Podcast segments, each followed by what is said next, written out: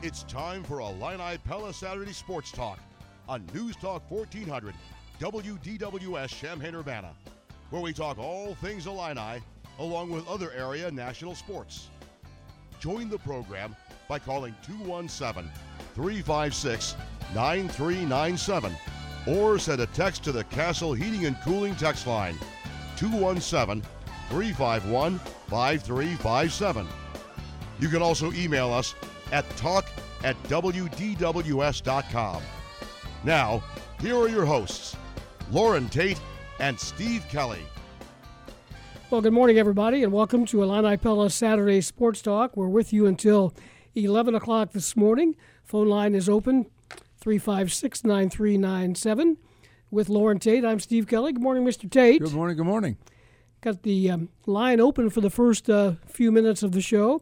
Our lineup of guests today includes Jay Leman at about nine twenty, football strength coach Lou Hernandez at nine thirty.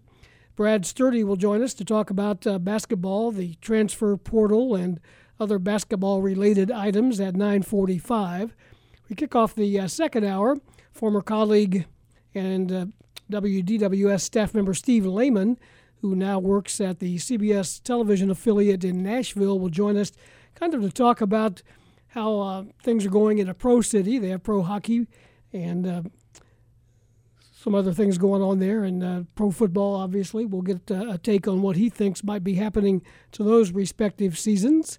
And then at uh, ten thirty, Sean Harrington, former Illini guard, now living in Florida and doing work for E S P N, will join us at that time. In between and during all of that, the phone line is open, three five six, nine three nine seven.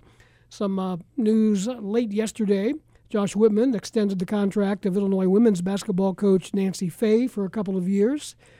And um, so she'll be around to uh, try to get that program turning in the right direction. You know, uh, there have been several contracts uh, extended in recent days, and I'm reminded that it, you could give somebody a hundred-year contract. The only thing that matters is the buyout. And if, if you want to eliminate somebody after one year, it depends on whether you could do it. It would be, it would be the buyout, and the same thing would be true uh, for other years. So I, I, I'm I'm just not uh, uh, in any way uh, impressed by any uh, added years until I know the buyout. Now, if you if you if you've added a, a, a great deal to the buyout, then that means something. What's your buyout? I don't have one. But you have a hundred-year contract. I've I've never had a contract that I know of, and old, I don't have one now. I know, the old handshake contract.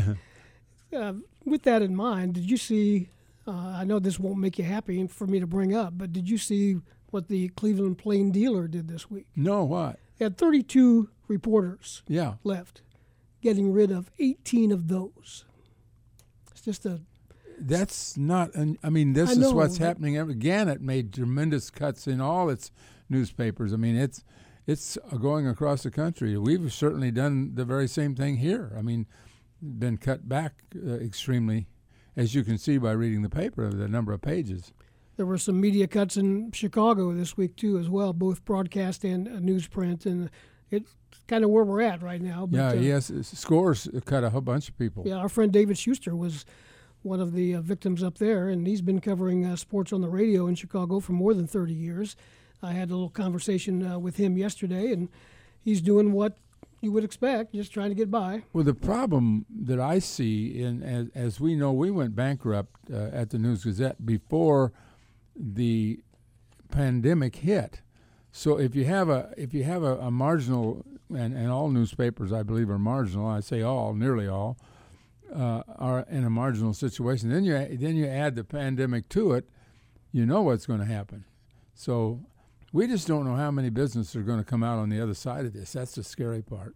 Because we don't know how long this is going to last. It's everything's too much is unknown. We do have the phone lines open. You want to talk about that or any sports-related items? That's why we're here.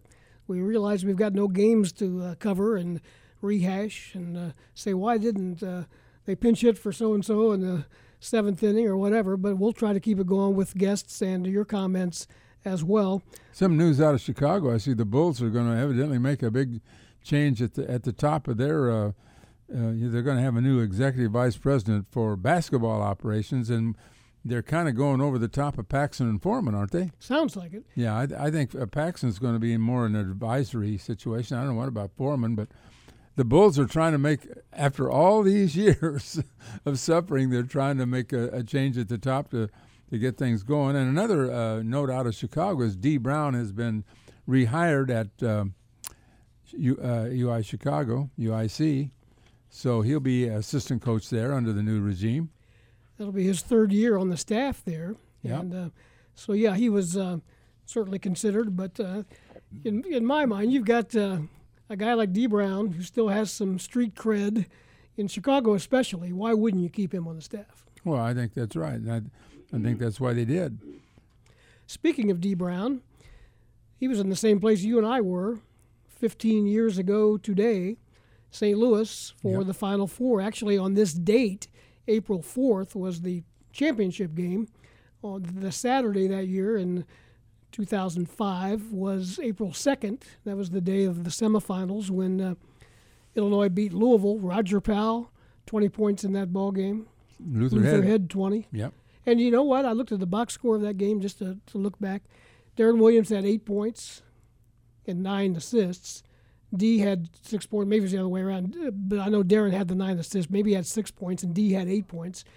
And um, Powell and Head were the only two players in double figures, and they each had twenty in a seventy-two fifty-seven win over Louisville. And I was thinking about that week as well. We got a couple of callers. Hang on just a second, guys. We'll get you on.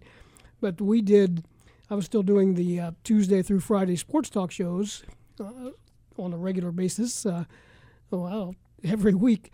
And we did the shows that week from Al Roboski's restaurant. Remember that? Oh, yeah. Yeah, I do. And he uh, he was very welcoming. That restaurant mm-hmm. uh, yeah. uh, hasn't been open for a few years, but it was only a couple of blocks from Busch Stadium. It had an out, outdoor beer garden. It kind of became the official Illini headquarters that week. Yeah, all, all the uh, fun and games is on the other side of the stadium now. That's right. But still, it was close enough, and we had a lot of uh, Illinois fans there. And he came on with us three or four times that week, and he loved to bash the Cubs if you could get him going on that. Oh, yeah. And, and the thing that is kind of amazing was the number of Illinois fans that were there. I think that the Illinois fans might have might have approached, just Illinois fans might have approached somewhere between fifteen and twenty thousand for the game. Well, the attendance was forty-seven thousand. Right. I'd we say it was more than that, yeah. Yeah, okay. Yeah, I would. Did yeah, you see okay. the big panoramic picture? Yeah. You saw a little pocket over here of blue and white, but everything else was orange. Let's go to the phones. Chuck is calling from Camargo. Go ahead. You're on the air with us. Good morning, guys. How are you? Good. How are you doing? Not too bad. I had a couple questions here. When is Adam Miller supposed to be signing?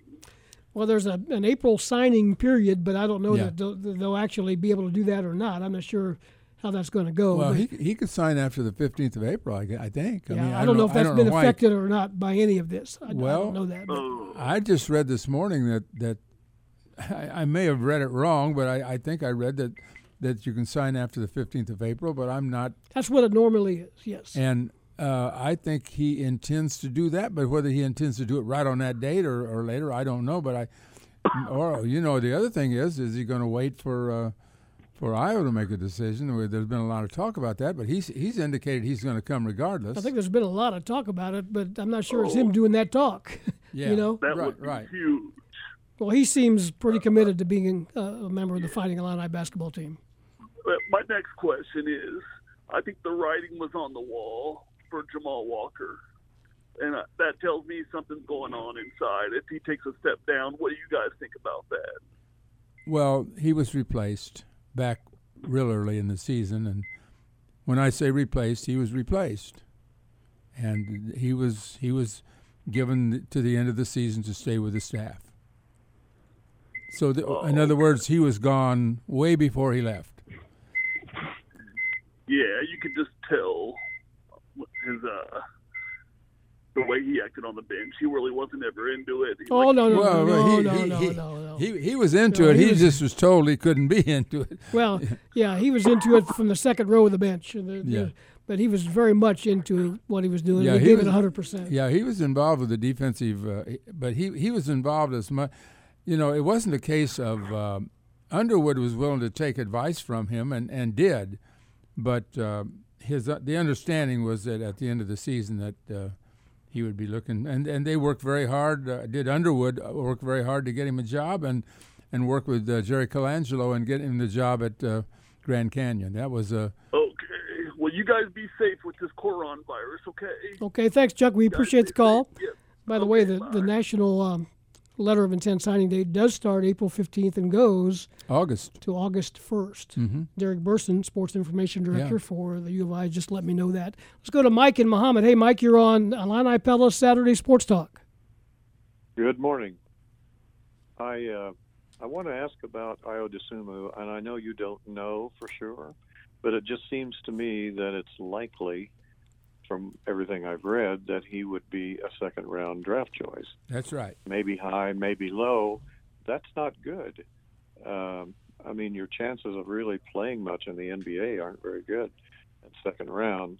I wonder if if that would help him decide to come back another year. Anyway, your thoughts, I'd love to hear. I, I think he's already – he knows his status, and I think he wants to go pro. I, I think that whether he – regardless of where he winds up in the draft, he's probably not going to be in the N B A next year.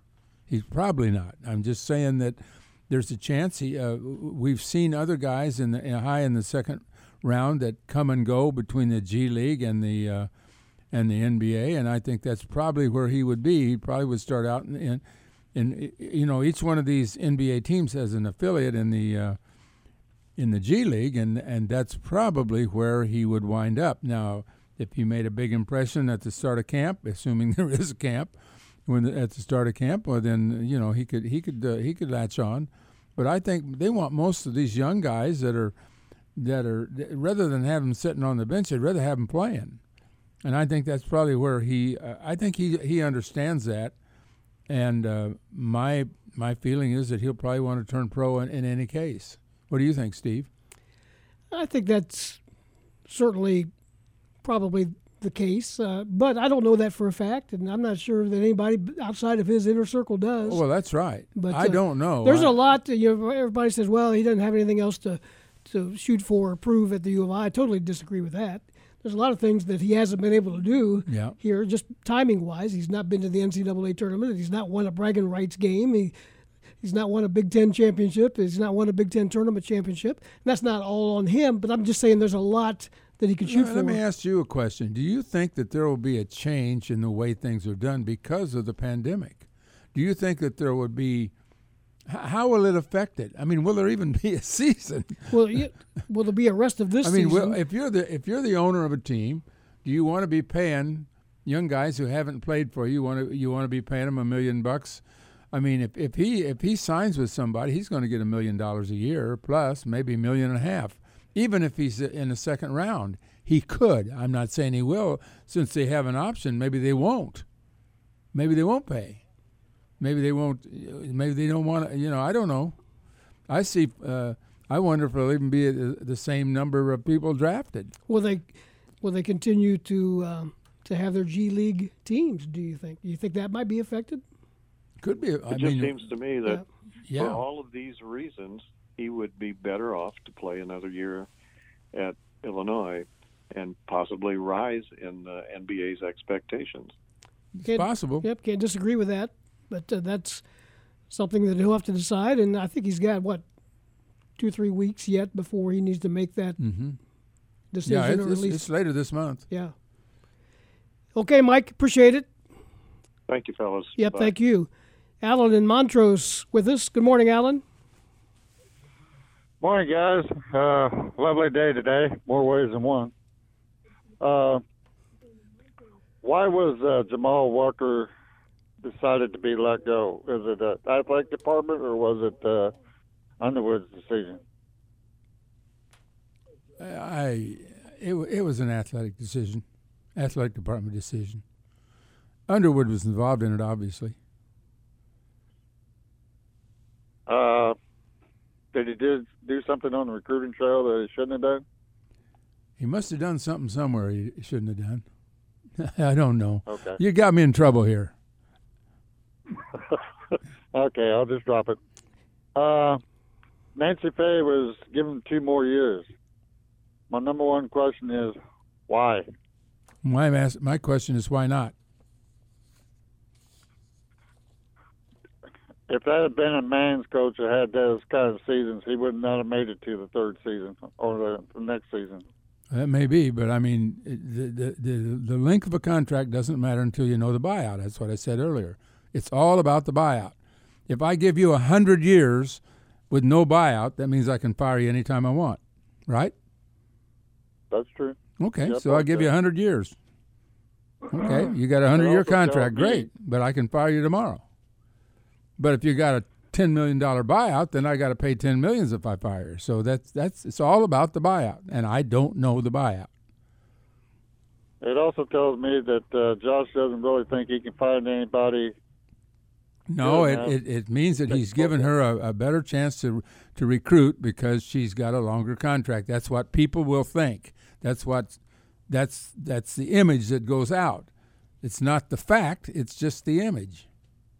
Kind of like what they did with Lovie Smith a couple years ago. Absolutely. Exactly. Yeah. Hey, Alan, okay. Thanks. Sorry, appreciate it. Guys. Yep, appreciate it. Let's go to Steve in Princeton. Go ahead, Steve. You're on the air. Yes.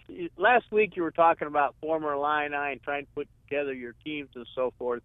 And this week I came across a name that I haven't heard you guys talk much about, but I thought he was pretty good. Preston Pearson from Freeport. Yes, he was a very good basketball player, but...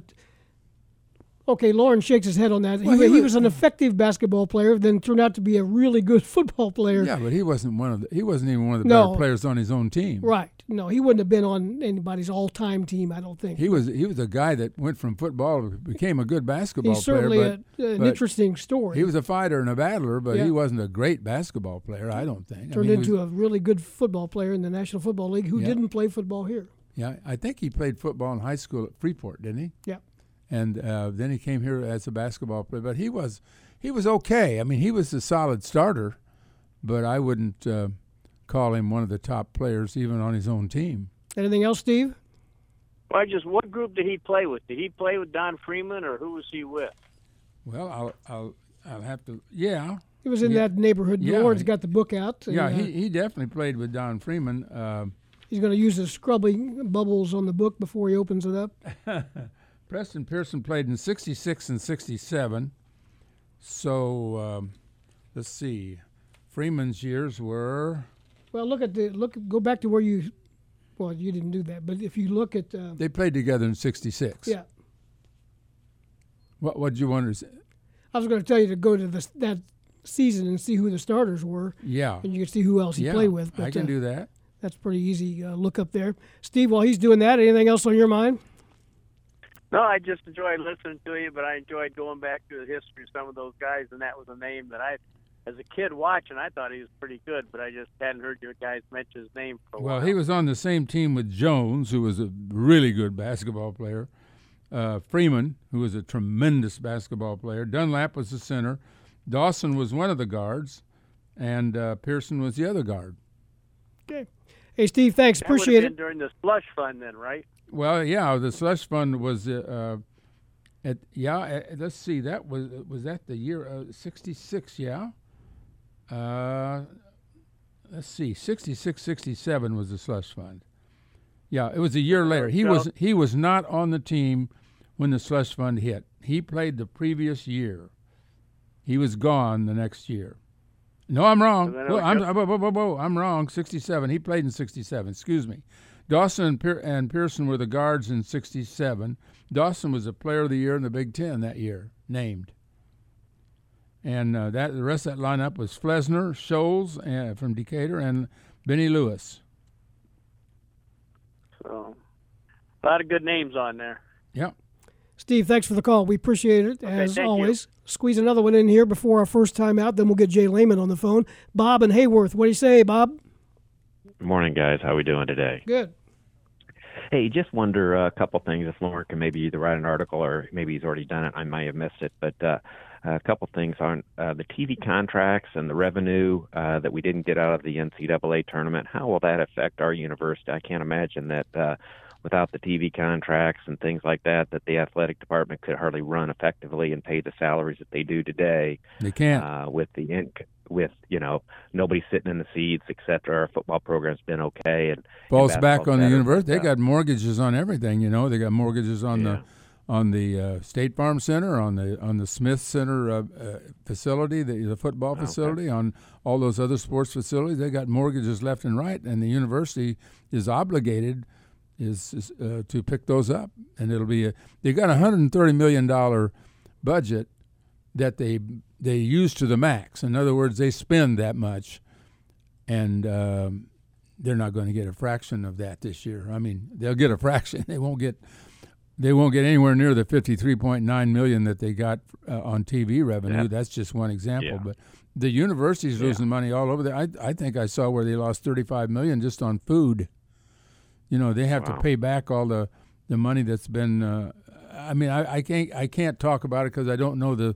That enough details, but right. I'm just telling you the university is really going to be hit hard, extremely hard. Right. And I would think think of all the other universities that are going to be impacted Every, by that. And then the last, all, yeah. last question I had uh, was really about hockey. I would have to think that puts the uh, stake in the hockey program for a while, and which I think is probably a good thing because you're going to have to build another facility for non-revenue sports for the most part. I would think uh, Josh is going to have to rethink that. Uh, Absolutely. Before he takes takes the next step. Your thought on that? Well, I think that the hockey's thrown back at least a year. I think they were close to thinking they could go forward, don't you, Steve? I think they were pretty close. I think close. so. I think there's a lot of things that are on. Oh yeah, everything's on, on the back hold. burner yeah. now. What's going on at uh, Stone yeah. Creek? Yeah. I mean, they're yeah. still they're still keeping it up. So I think the university is planning on, has been planning on accepting that as a gift. But the problem with the gift is it's a gift that. That's a loser. It's going to cost some money. Yeah. Yep, it's going to cost some money. Get it in shape. It's a great golf course, but it needs some work. So, okay, guys, I'll hang up and listen. Have a good day. Thank you, Bob. We appreciate it. Did take a time out real quick. We'll do that and be back with more here on the Illini Pella Saturday Sports Talk after this. nine twenty-four. Welcome back to Illini Pella Saturday Sports Talk with you until eleven. We're going to have plenty of time to get your calls in as we move along off to a nice start. And Jay Leman is on the line with us, former Illini linebacker, Big Ten football analyst. How you doing, Jay? I'm doing fantastic. How are you guys? We're just trying to hang in there, as everybody is, and uh, try to find some sports to talk about when there's no sports going on. But other than that, I mean, you can... that's brutal, isn't it? I mean, I feel bad for, for people that are in sports full-time, you know, like you guys. It's tough to drum up some stuff all the time. You guys have a tough job. Well, we're not full-time, but we, uh, we're trying to be. And you know, it is tough sometimes. I don't feel that at all because I've never considered myself and uh, to be concerned about games as much as issues. Right, I think issues right. are a lot more, and I and we're dealing with issues here all the time. I it hasn't That's been any true. more difficult for me I, that I feel either writing a column or talking about it. I, I guess I'm unusual, but and I have no interest in going back and watching old games. That, that, I don't either. Everybody else is doing that, but I don't know. Although Jay, I did watch. I, this is off topic a little bit. I did watch the uh, the game six of the uh, two thousand eleven. Not the, you, not the whole game. I just watched the, hey, the, Jay, the ninth and you, tenth you know, and eleventh. You know why he, he loves to watch those Cardinal games on uh, those old Cardinal games? They win every time. they, they, he, he knows all the suspense stories. Like, just wait. Here comes the eighth inning. This is the turning point, right? Yeah, yeah. Watch. He's going to hit one off the wall. The guy should have caught to, to tie the game, then yeah. hit a home run later. David Freeze. No, Jay, I. No, I I, I, I agree. I want to get your question. I'll, I'll give you a loaded question right out of the bat, right out of the gate. Great. Do you think there will be a college football season in twenty twenty? I do. Um, right. On, I mean, all of us, I think, is open for a college football season. I just saw that, that Rutgers said no students allowed back on campus till August fifteenth. Obviously, that area's hit hard, but they did not. They did exclude the football team from that measure thus far. I know I I, I looked up an article uh, on what Dabo Sweeney said. Dabo said, well, we're expecting not only for us to play, but for the but for the stands to be packed. And I think a lot of it um, comes down to w- what happens over the next month until the shelter in place is done, uh, April thirtieth. Uh, we hope, right? Uh, at least for the state of Illinois, and, and if this curve is flattened or not, but. Uh, Man, I sure, I sure hope so. Uh, on multiple levels, uh, economically and student-athlete-wise. Uh, but I think we're going to turn the corner. I do. I'm obviously no, no no expert here, but everything that I see, I think they're going to tr- really try to make it happen. Although, listen, I thought that I never thought I'd ever cancel N B A seasons or, or, or tournaments or anything, and, and, and so we've had a lot of unprecedented, as you guys know. Yeah, it, it's it's a scary thought. Uh, you, uh, I bet you're a guy that continues to work out. Do you find it more difficult to work out when you you really can't leave home? I, I do actually. You know, my I uh, my little brother he, he actually is uh, runs the sports performance center and whatnot. So he's got some online training program. I was doing it down in my basement today, early morning, trying not to wake up kids. I'm like, this isn't for me. I'm sitting in like yoga poses and, you know, trying to, I'm like, ah, yeah, I don't have any big weights to throw in. You know, if you're a football player, Lauren, it's all meathead workouts, you know, throwing weights over your head and grunt a lot. But I'm trying to get in touch with my more flexible mobility side, you know, where I'm kind of loosey-goosey. So I could be a totally different animal by the time I come on my shelter in place, by the time I start announcing games in August. So. Our next guest is uh, Lou Hernandez. Are you calling him a meathead coach? uh, well, you know, I'm, uh, I'm not not Lou. I mean, but I tell you what, Lou will make you move the plate. I got that was a great article. Uh, I'm not sure if it was Bob Asmussen who wrote kind of the article on Lou a couple days ago um, in the paper. Uh, you know, just about how they're getting creative with some of the workouts. I, I just can't imagine how football is something where I guess you can get creative and whatnot, but like. I was talking to some gymnastics people and, and swimming people, you know, those are sp- sports and golf people that you got to do every day, you know, and uh, to really keep your skill set. And so I, I just feel bad for a lot of these athletes. And, and I think it could totally, totally change the way. We'll never know what it would look like if everything was normal and we had a season, but how's it going to change next season on football and other sports and athletes that can't be on campus, because basically your life is so regimented and now it's not. Well, one th- one thing we do know, they, they've got to have students back on campus for there to be football, do- doesn't there? I mean, or you think that they could Correct. go for a, a you, you can't have a football team if you don't have students. I don't think. I don't think a university would yeah. permit it. And uh, But uh, do you uh, wh- how much do you lose as a football player if you if you aren't if you don't have ample time to prepare?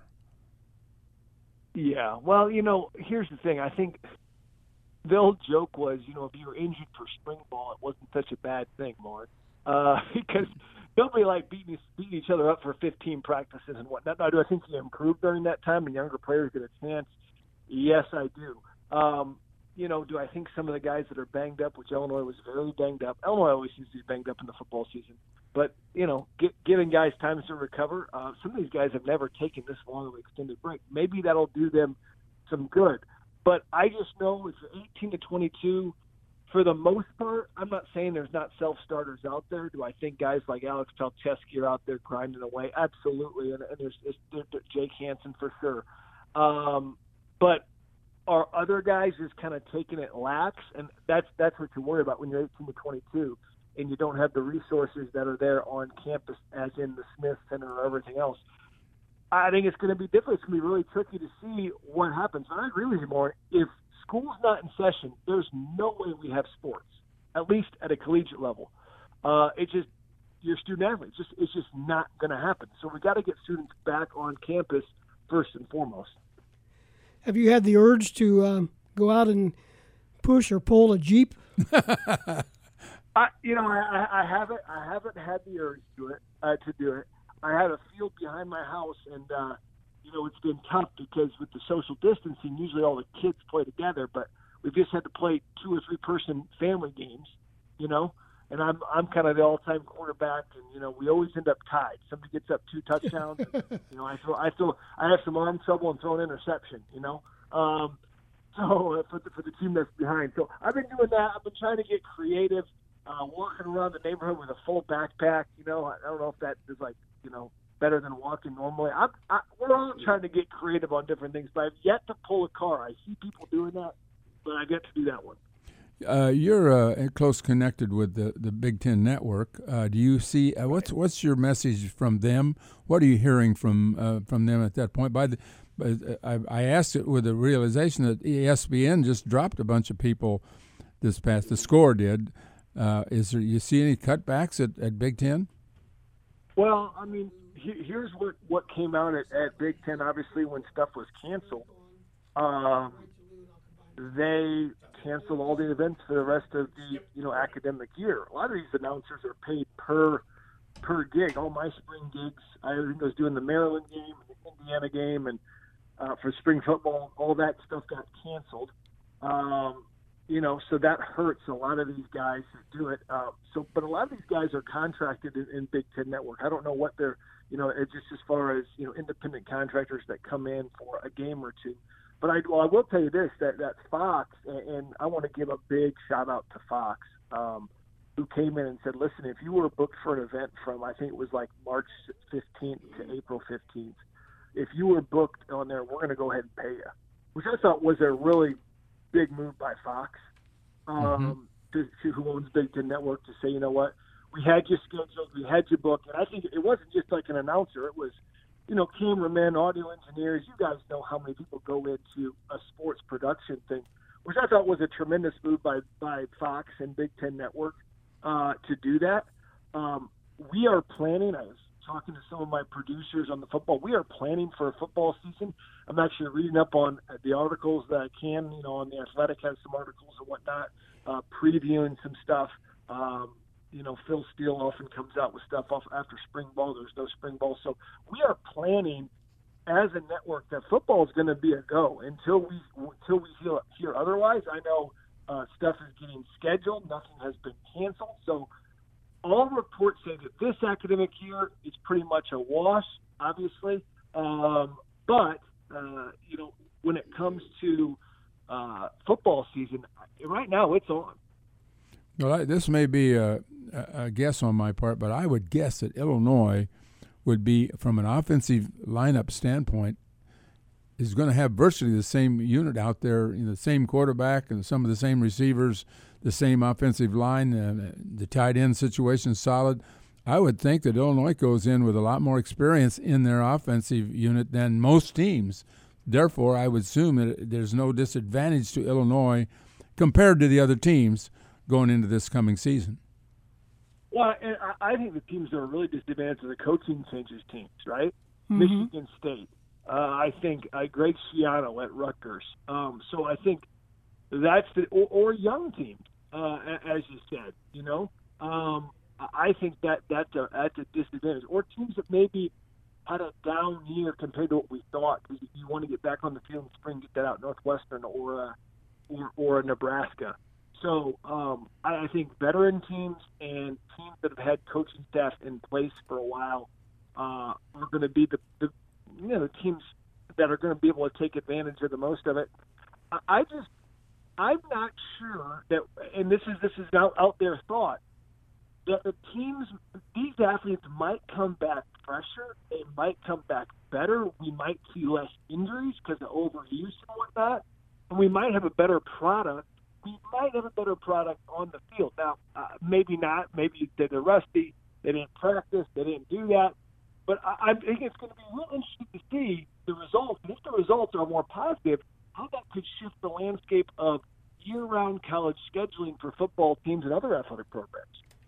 Hey, Jake, always good to talk with you. Appreciate your time, and uh, we'll do it again soon. Maybe uh, we'll be talking about uh, dates and uh, situations when football will get going again. But thanks a lot. Look forward to seeing you guys soon. Thanks, Jay. Jay Leman with us here. The phone line is open. Eric in Champagne's been hanging on for a few minutes. Eric, what's on your mind? Hey, guys. I was reading in the, the Post-Dispatch in Saint Louis that all the, the Fox Sports Midwest guys aren't being paid. That even goes up into the the announcers. Everybody you can think of there is uh, is basically shut down. Um, they they offered they offered like the, the camera guys and all that like a twenty-five hundred dollars loan that they could pay back when the games start up, and apparently none of them are really interested in taking that because, you know, it's just a, a bad situation for all that. But I guess, like Jay was saying, those are mostly all independent contractors. Well, that's that's the way it is. Even uh, um, on our Fighting Illini Sports Network, Brian Barnhart, myself, Martin O'Donnell, Ed Bond, um, we are independent contractors, and we are paid by the event. And uh, that's the way it is with uh, most baseball productions, most football productions. So, yeah, that's that's definitely a factor. And if, if Fox did something for uh, the games that were already uh, booked and scheduled, that's uh, tip of the hat to them. But that is not the norm. Right, yeah, the, the baseball operations I'm talking about mostly. Yeah. But mm-hmm. uh, when, when we talked about, uh, um, you know, the uh, Illinois season specifically, you know, this last week they, they canceled. Um, summer's done on uh, on campus. There's there's no classes. I mean, that's all virtual.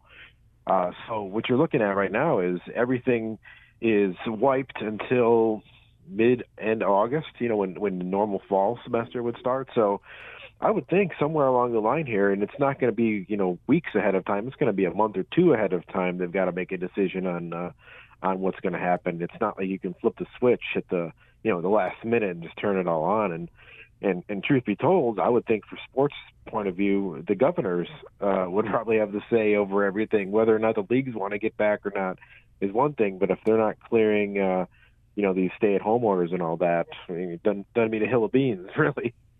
Yeah, good stuff, Eric. Appreciate it. Thanks. All right. Appreciate you holding on. Let's uh, welcome into the program Illinois football strength and conditioning coach Lou Hernandez with us. Good morning, Lou. How are you?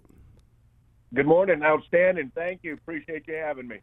No problem. And you're having to get, as many of us are, a little extra creative these days in uh, the way you do your job on a regular basis. Talk a little bit about that, what kind of contact uh, you're having with the guys, and um, what kind of programs, if there is a program, you can keep them on during this unusual, unheard-of situation. Sure, absolutely. I mean, creativity, I mean, just something like, you know, following the great Jay Leman right now, you know, I'm going to have to really be creative to try to uh, do my part in doing a great job after Jay Leman. But so, yeah, I mean, that's what it's all, that's what it's been about, you know, so far is, you know, the creativity. Um, we have uh, set up some traditional plans like we normally would for our guys um, as if they were here. Um, unfortunately, you know, a lot of guys don't have access to high school weight rooms or public facilities. Um, so, you know, we're trying to get more creative now by finding out what they do have and what we can do to help wherever they're at. So my assistants and I were on the phone with these guys, with the players. There are some guys that we reach out to once every two weeks. There's other guys that we reach out to twice a week, and the majority of the team, we're reaching out to them at least once a week and trying to find out how we can help them progress. Um, everything from just jogging around your neighborhood to finding a sledgehammer in your garage, um, just you know, doing mailbox sprint intervals from one mailbox to the other, and uh, just trying to, if it's not bolted down to the ground, try to pick it up and lift it. I mean, just, we're trying to do you know, anything that we can do to, to help the guys just be somewhat active is our goal right now. Was it now. Was it your idea to have them go out and push or pull a car or truck?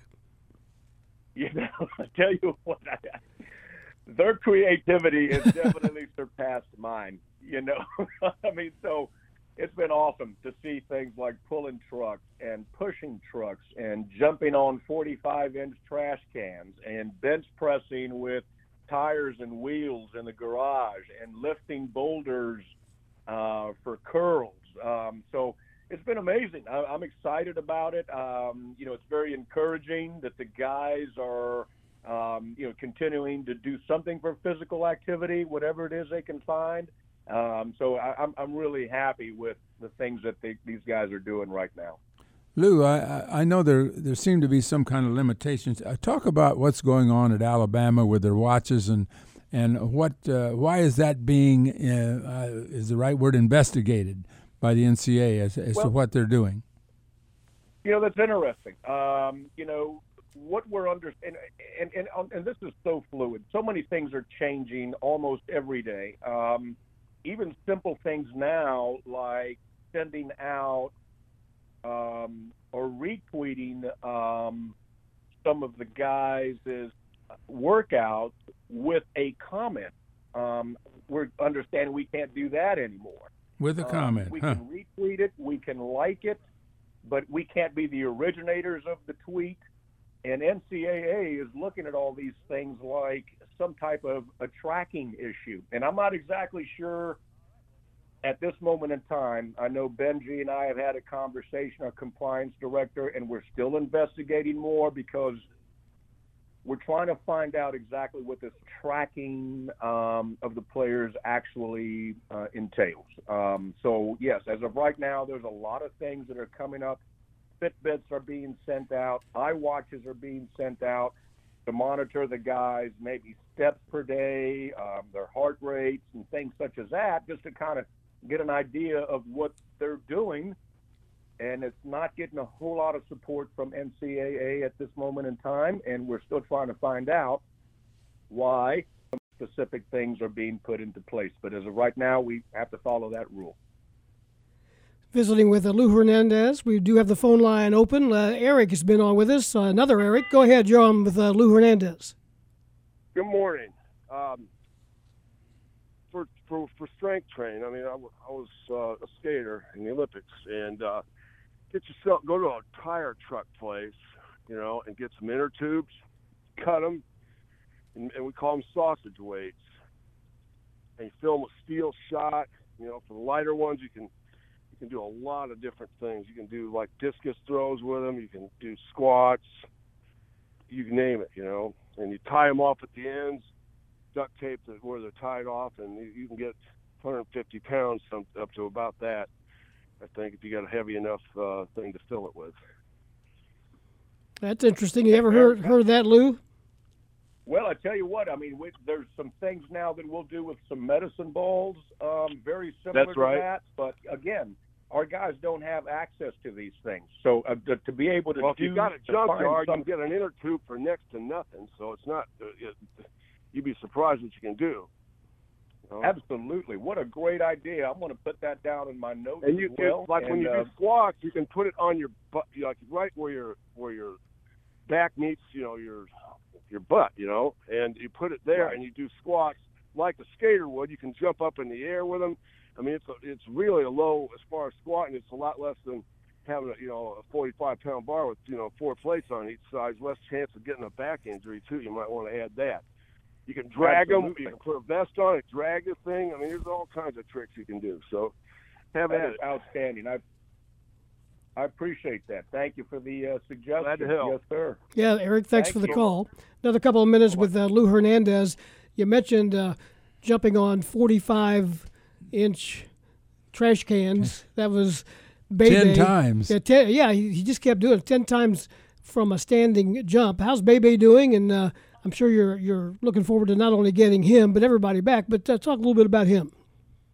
Absolutely. You know, we left this winter. You know, Bay Bay was hitting some personal bests. With he entered the Three Blue Crew, which is a a power clean of three hundred eight pounds. That was a personal record for him. He was bench pressing with three hundred sixty-five pounds, which was a personal record for him, squatting with five hundred pounds, which was a record for him.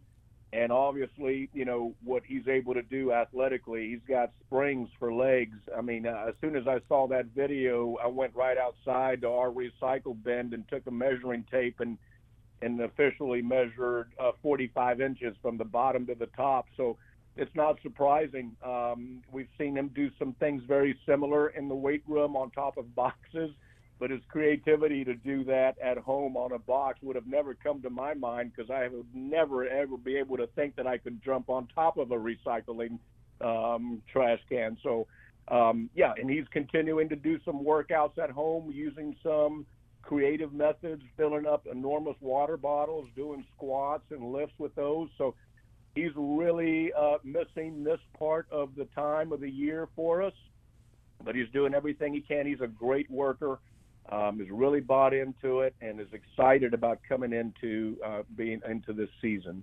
Lou, uh, what can you tell us about guys like Carter and Epstein and Hansen, Kramer, you know, that might not have been involved in spring? Well, I don't know if they're going to play in spring training, probably not, but how are they coming in terms of rebuilding their bodies from injuries?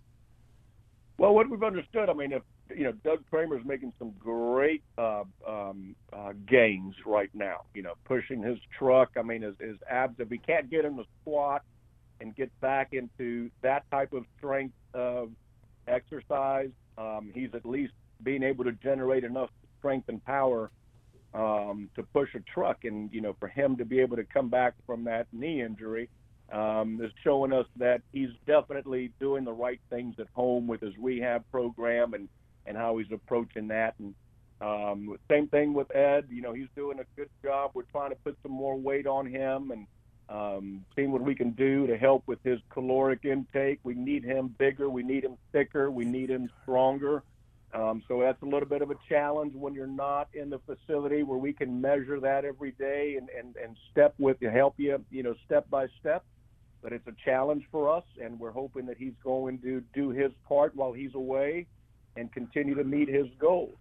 Um, we're looking at Jake Hansen, who says his body feels incredible right now. And, you know, this has probably been, if there's a silver lining in this whole thing, this is a great time for those guys. Uh, to get their bodies back, to recuperate, to exercise, not have to worry about, you know, impact and things such as that and collisions.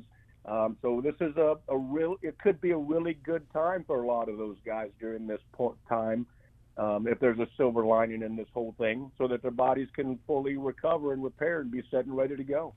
Well, I don't know what uh, the new normal is going to be or when it's going to be, but uh, I think everybody's ready for that to happen. And, Lou, we appreciate your time, and uh, we'll be talking to you again down the road. Thank you. Outstanding. Thanks for having me. You Thanks, bet. Lou.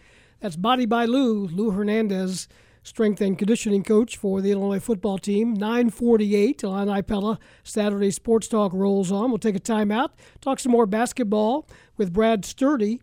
He'll join us. We'll talk about I O, the N B A, Adam Miller, Andre Corbello, and whatever else might be on your mind. The phone line will stay open as well. Back after this on D W S. Moving up on nine fifty-three here on Illini Pella Saturday Sports Talk with you until the eleven o'clock hour.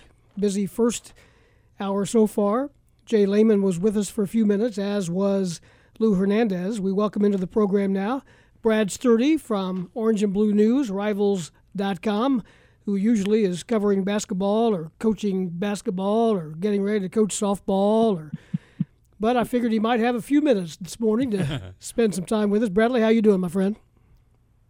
Yeah, that's about all we. That's all we have right now is time, isn't it? So, um, but no, uh, yeah, definitely uh, missing the sports right now. Um, but you know, I think everybody's in that same boat, and so uh, just kind of have to get through it.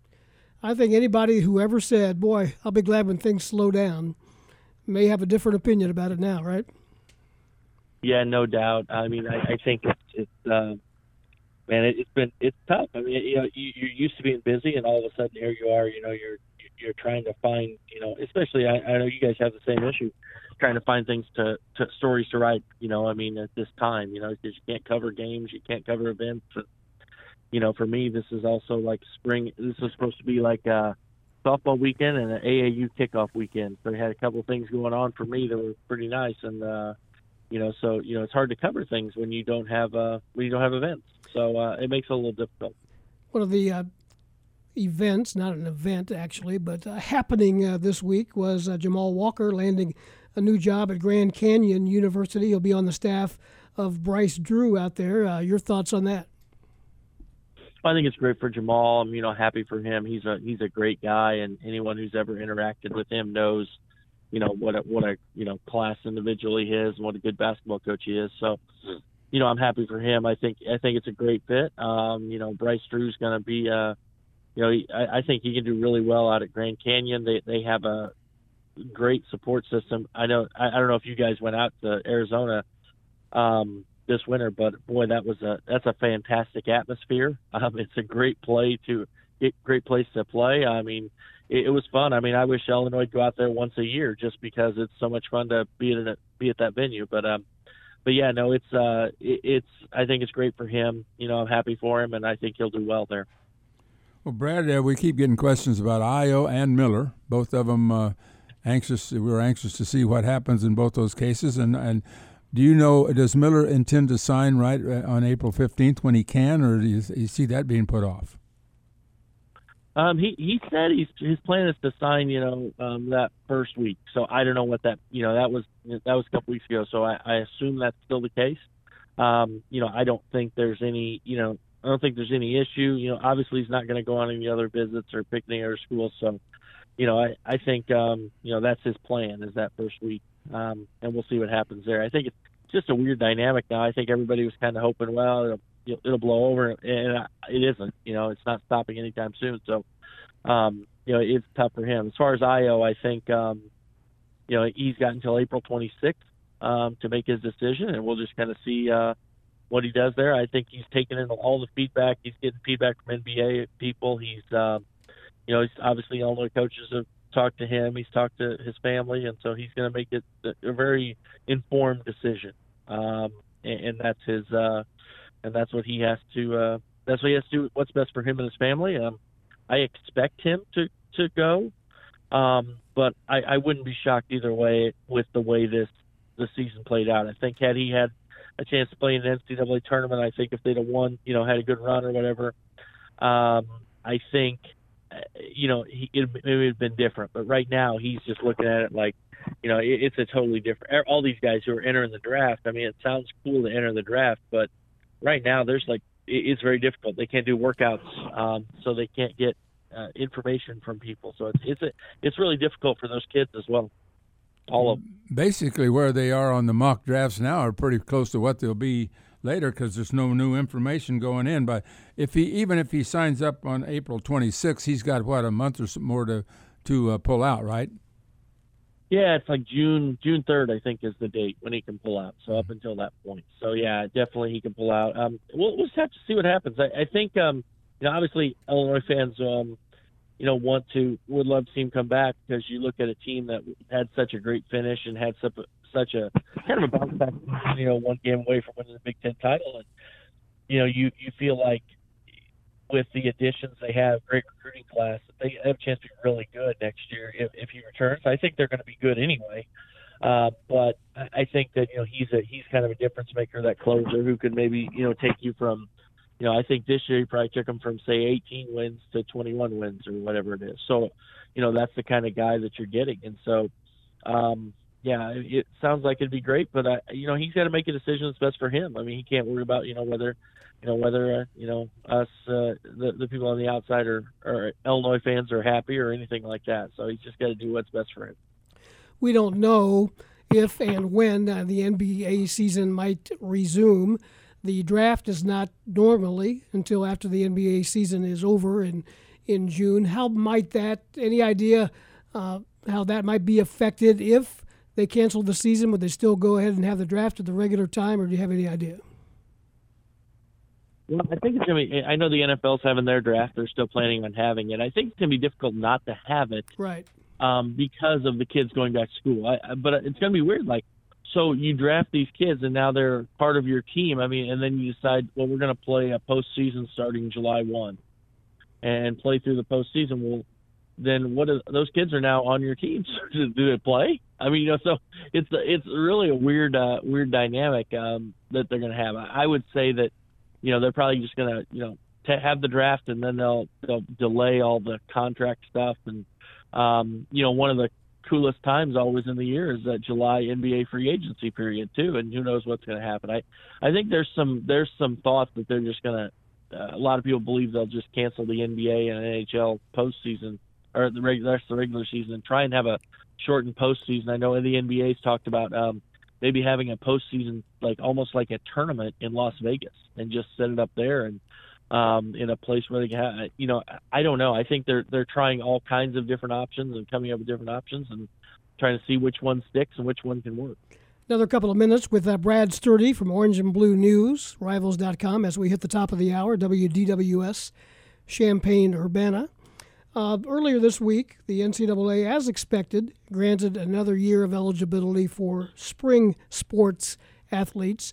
Your thoughts on that? Was it a good move? And what kind of complications might it uh, throw into the mix? Well, I think it was the right move. I mean, I don't think they really – I mean, if they wanted to be seen as an organization that's for kids, I mean, they, they almost had to do that. Um, at the same time, there's a lot of uh, logistical nightmares that are coming down now. Um, you know, the kids get an extra year of eligibility, which is wonderful.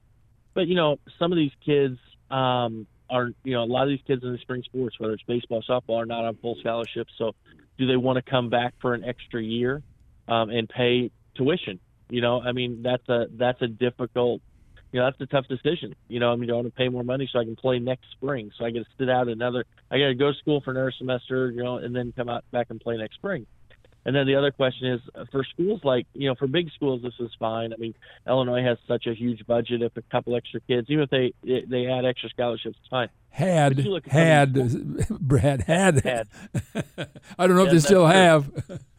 Yeah, we'll see how that works out, right? But, I mean, but compared to like a school like taking Eastern Illinois, who has a tight budget, you know, or Western Illinois, they have very tight, very small budgets. And, you know, they're base, they have a difficult time trying to make ends meet. And so, you know, adding extra kids on scholarship, it doesn't seem like a big deal. But, you know, three or four kids extra on scholarship, now that that's tough on those small schools. And then you go even smaller. You go schools that are even lower on the totem pole, you know, and it's just a it's there's a lot of logistical things that are going to be difficult, even though it, it is a good thing. And I'm glad they did it because it was the right thing to do. But at the same time, it's going to be tough to um, it's going to be tough to get all the details, you know, sort out all the details down the, down the line. Brad, I'm going to take you back to basketball and recruiting. And there's a guy at Morgan Park, and I bring up Morgan Park because they got I O out of there. They're going to get Miller out of there. And now they got a guy by the name of Weston who's about a six five forward that, or guard forward that can – really play, and he's a junior, and he would be a senior next year, of course. Now, I hear he's going to prep school. Is this what you hear? And how good is Weston, and how how deep is Illinois involved with him? Well, Illinois is very deep involved, deeply involved with him. I mean, they, they like him a lot. He's a he's a six five. He you know he's he's kind of in athletic. He's kind of a three four guy. You know, he's that combo forward um, who can you step out and shoot a little bit, but he's very athletic. You know, attacks the glass and. He's a really good player. Um, it, what it sounds like to me, he's actually in, in this kind of – people talk about him reclassing. Technically, he's been in high school four years um, because he started out in Wisconsin. So he is actually a twenty twenty, but he probably need, is going to, to – in order to meet N C double A qualifications because of some stuff that, you know, back when he was a freshman or whatever in different school, he's probably going to have to go to prep school. And it's really difficult for a kid like him because let's say he wants to improve his test scores or – you know, get extra. Well, you, you they're not doing standardized tests right now. I mean, they canceled the spring A C T and S A T, so it's tough for a kid like that to to, to make up that extra ground. So, I would say probably he's going to end up in the class of twenty twenty-one. Illinois is very involved. I think they like him a lot. But if somehow he could become eligible and get through all the clearinghouse and find a way, then maybe he is a twenty twenty. So I, I think it could be a late decision if, if something like that happens. And but I, I expect him to be in twenty twenty-one. I expect him to attend a prep school um, next year. Um, now, which prep school is still up for debate. I'm, I'm sure you know he's in the same boat too, trying to pick a place where he's going to be next year. So that was as of a couple days ago. So we'll see where it goes from there. So what uh, are you and Doug Bouchon and all the other guys? Uh, what are you trying to do on? Uh... Illinois Rivals dot com, Orange and Blue News, to, to keep content on there. You still got to try to, to do your job, but uh, how's it changed for you? Yeah, I think it's different. Instead of doing live things, what we've done is we've, you know, doing a lot of, you know, obviously you still got the recruiting aspect. They're still, they're still recruiting guys, and whether it's uh, through FaceTime or Zoom meetings or whatever they're doing, they're still talking to guys, and um, they're still, they've done, you know, virtual visits, all these types of things they're doing. So they're still staying in contact. So we have, try and keep up with that. The other thing is, Um, you know, kind of recapping the season, you know, going through. And it's allowed us maybe some time to go more in-depth on what the numbers say. And, and, and you know, one thing we talked recruiting, fifth-year transfers are, and, and other transfers are probably the, you know, the most the thing that they're doing the most of right now because those guys, you know, there's so many transfers in the college basketball portal. Um, and Illinois's got some guys. They'd love to get a guy who's a four-man who can stretch the floor a little bit and um, also, you know, defend a little bit. And they've got a few guys they're looking at there. And um, so, you know, that's kind of what we're trying to keep busy. I think um, I think if they can land the right fifth year, you know, a stretch four, you know, Brad talked about that last week, um, talking about that being a position that they, they if they could find the right fit. And he said they're going to be picky. They're only going to, you know, take a guy who can really – Um, help them, and so if they can find a, the right fit, that they'll look for a stretch four and uh, a guy who can, you know, defend and rebound, and also stretch the floor a little bit on offense and, and make some threes. Hey, Brad, I got one last question. Okay. two thousand five versus nineteen eighty-nine. Kendall Gill and I chose the eighty-nine team, but the uh, the two thousand five team won on the internet. What do you Who, mean, Kendall Gill and you? I was well, in there too. Oh, well, you you took them, didn't you? eighty-nine? Sure, I did. Okay, we got three. Without hesitation. We got three for eighty-nine. Where, where do you stand? Yeah, you know, it's interesting. I, I would I think the eighty-nine team is um uh, is very is a special group. I, I don't know that the two thousand five team has the, you know, could is probably as good as them, but I'll, I'll tell you that the two thousand five team, I, you know, every time you, you they're one of those teams that, you know, they weren't big enough, they maybe weren't this or weren't that, but the the way they scored efficiently with the three-point shot is, is pretty intriguing. So I think it would have been a fun game. I, I would probably pick eighty-nine um, if I had to pick. Um, being a guy, I guess us older people kind of look at that that way. I think the younger people would look at two thousand five because, you know, they did go thirty-seven and two, but um, I think the eighty-nine team probably just had a little bit more athleticism, a little bit more depth, and um, it would have been a fun game though. I think uh, I think it would be fun to see uh, Dee and Deron going against uh, Nick and Kendall and, and the boys, and Kenny Battle, and, you know, against James Augustine and stuff like that. So it'd be a, it'd be a really fun matchup. Good stuff, Brad. Appreciate your time. Keep up the good work. Oh, thanks, guys. Appreciate it. You bet. Brad Sturdy with us from Orange and Blue News, Illinois Rivals dot com. If you want to check out uh, the work of him on basketball, Kedrick Prince also contributes there, and, of course, Doug Bouchon on football. ten oh seven, we've moved past the uh, the end of the first hour into the second, but we'll take a break and be back with more. We've got another fifty minutes or so if you'd like to join us. three five six, nine three nine seven, Illini Pella Saturday Sports Talk. Back with more after this. It's the second hour of Illini Pella Saturday Sports Talk. Join the program by calling two one seven, three five six, nine three nine seven or send a text to the Castle Heating and Cooling text line, two one seven, three five one, five three five seven. Here again are your hosts, Lauren Tate and Steve Kelly. Welcome back to the show, everybody. Hour number two. It is ten eleven. We're with you until eleven o'clock. Again, the phone line open, three five six, nine three nine seven. Had six or eight calls that uh, first hour of the show around the guests Jay Leman, Lou Hernandez, and Brad Sturdy. We kick off hour number two with former co-worker of ours, Steve Layman, who is now in uh, Nashville, Tennessee at the News Channel five C B S affiliate down there. Lamo, how you doing this morning? Special K, Lauren, how are you guys? Doing well here in Nashville. Things have changed. You guys are doing like we're doing, trying to come up with uh, creative ideas, creative programming uh, during a time of which there are no games to cover. That's been quite a challenge, hasn't it? Uh, yeah, when I'm not quarantined, it's trying to come up with what the what the best possible things to fill a few minutes every night with. And I think that's important right now because – obviously, everybody's dialed into the news. That's the most important thing right now, to get the right information and try to keep yourself and your family safe. But you can only take so much of that. You've got, you've got to still find some normalcy in your life, whether that's doing a bit of work or getting out and exercising. And I, I think sports plays a role in that still, even if there aren't games being played. Kind of a double whammy there for Nashville and surrounding areas with the uh, – the tornadoes that went through there right before all this happened.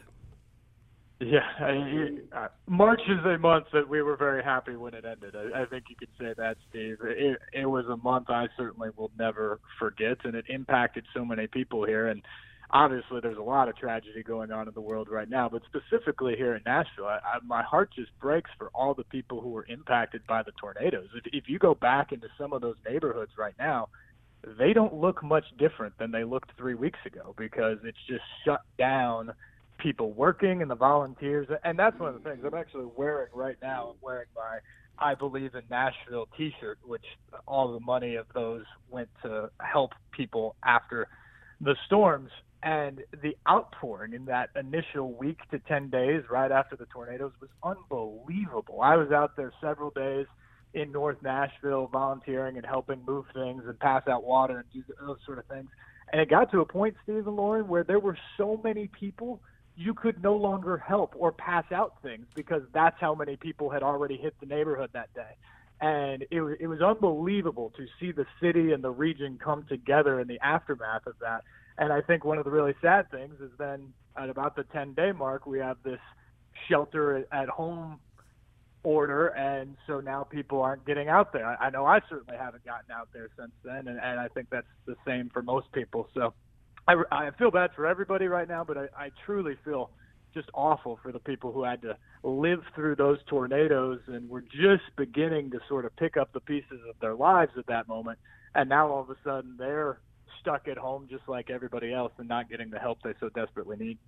Is there any uh, remnant of um, of the music uh, business going on? I mean, are they still, I mean, uh, is that closed down entirely? I think most of the recording buildings and labels are shut down right now, Lauren. But what's been really interesting, and this is the cool thing about music, I think, that maybe is different than sports, is you can make music in your living room. And so we've seen a couple of those shows. I know C B S did one, I want to say it was Monday night this week, where at nine o'clock, James Corden hosted an hour and would go to various living rooms around the world, I think, to, to musicians who would do a song.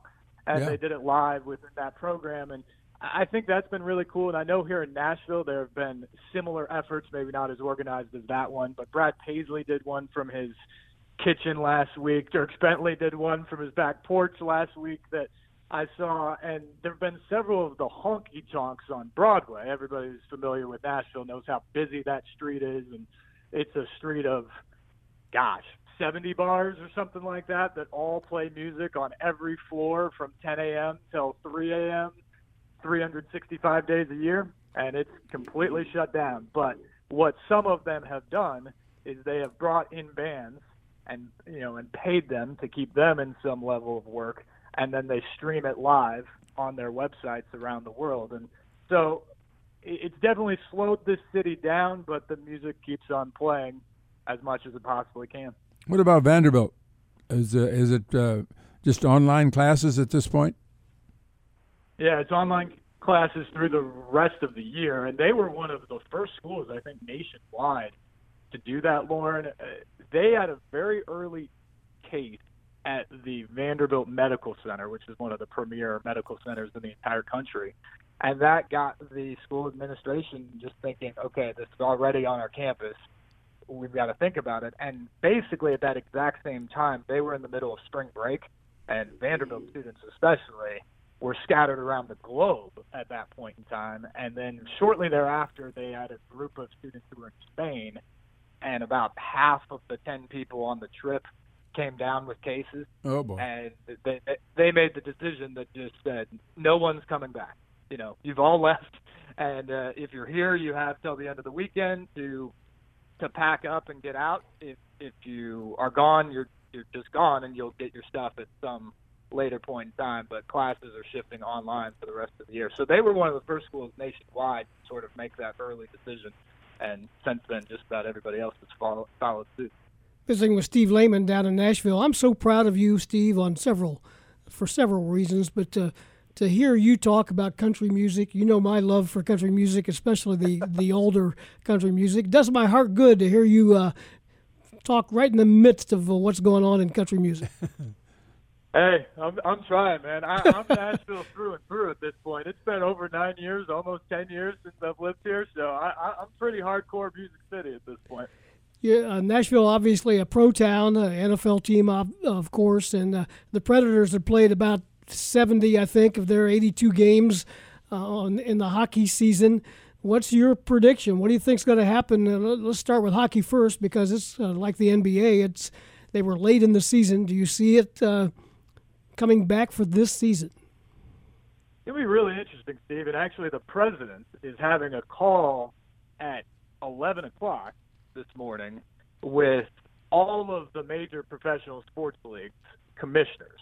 And I don't exactly know what they're going to discuss. I mean, we know what they're going to discuss. I don't know what the details of the discussion is going to be, or if there will be any guidance on that, or if it's just an update or whatever. But that is some news that people maybe should be aware of, that we might hear something that comes out of that meeting later today. But my impression of this is that specifically when it comes to the N B A and the N H L, they want to finish their season somehow, some way. Now, what that exactly looks like is going to be the million-dollar or maybe billion-dollar question for each league once it, it gets done. But if we can corral this issue, whether that's flattening the curve or, or coming up with some sort of a remedy, this hydroxychloroquine with a Z-Pack combination seems to look promising. Could, can that be mass-produced and, and help people out quickly at this point where we could get back to normal life? If that can happen, when it happens, I think both leagues want to play.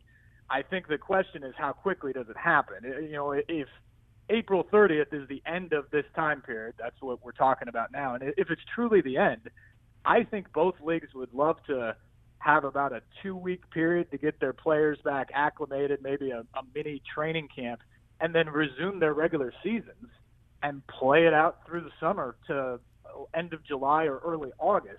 If you go much later than that, it's hard to feel that you could do that without massively interrupting next season. And so I think you're going to have to look at that. But in particular, I, I know the N H L, they want to have a Stanley Cup champion, and they want to play a full playoff. I don't think they're going to doctor their playoffs because the cup is so precious to so many. It, they're not going to turn it into like a four-team tournament in July where they play best of five series. You know, they're going to they're going to want the full playoffs with seven-game series if at all possible to do that. And so at some point, they're going to have to make a call that maybe the regular season's just over and you pick it up from there. So all that's going to be interesting. But I do think, if at all possible, if we get by this year anytime soon, I think they're going to try and finish out their season. Another couple of minutes with Steve Layman. Let's go down memory lane a moment. Fifteen years ago this weekend, you were still hanging out with myself and Lauren Tate and Ed Bond, who stopped by the studio here, and you spent some time in Saint Louis as thousands of other uh, Illini fans did at the Final Four. Then it's been kind of fun to kind of think back about that, hasn't it? Oh, yeah. It's been marvelous. And I, one of the things, I, I was listening to you guys last segment, and I haven't gone back to watch a lot of old games, but one thing I did do is watch the Arizona game over last week on the day that it happened, just because to this day it's one of the most special sporting environments I've ever been in. And I'm not sure I've ever heard an arena louder than when Deron hit the three to tie it at eighty. And I've been in some pretty loud arenas in a lot of different sports, but that was just a moment where it felt like the lid blew off.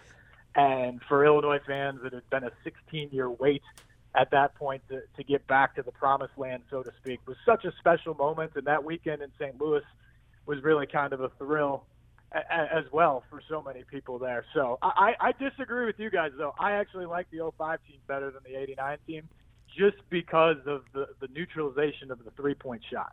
To this day, I think that the oh five team is the best college basketball shooting team I've seen up close in person, and I think that would win the day against the eighty-nine team. Both incredible teams. I think the eighty-nine team certainly has a lot of strengths, but I think that three-point shot, you know, as long as they're not shooting the way they did for the first half of the North Carolina game in the championship, I, I think that three-point shot probably wins the day. Well, that's a, that's a good point. I, I tend to go defensively on who would guard whom, but uh, you make a good point there, Lauren.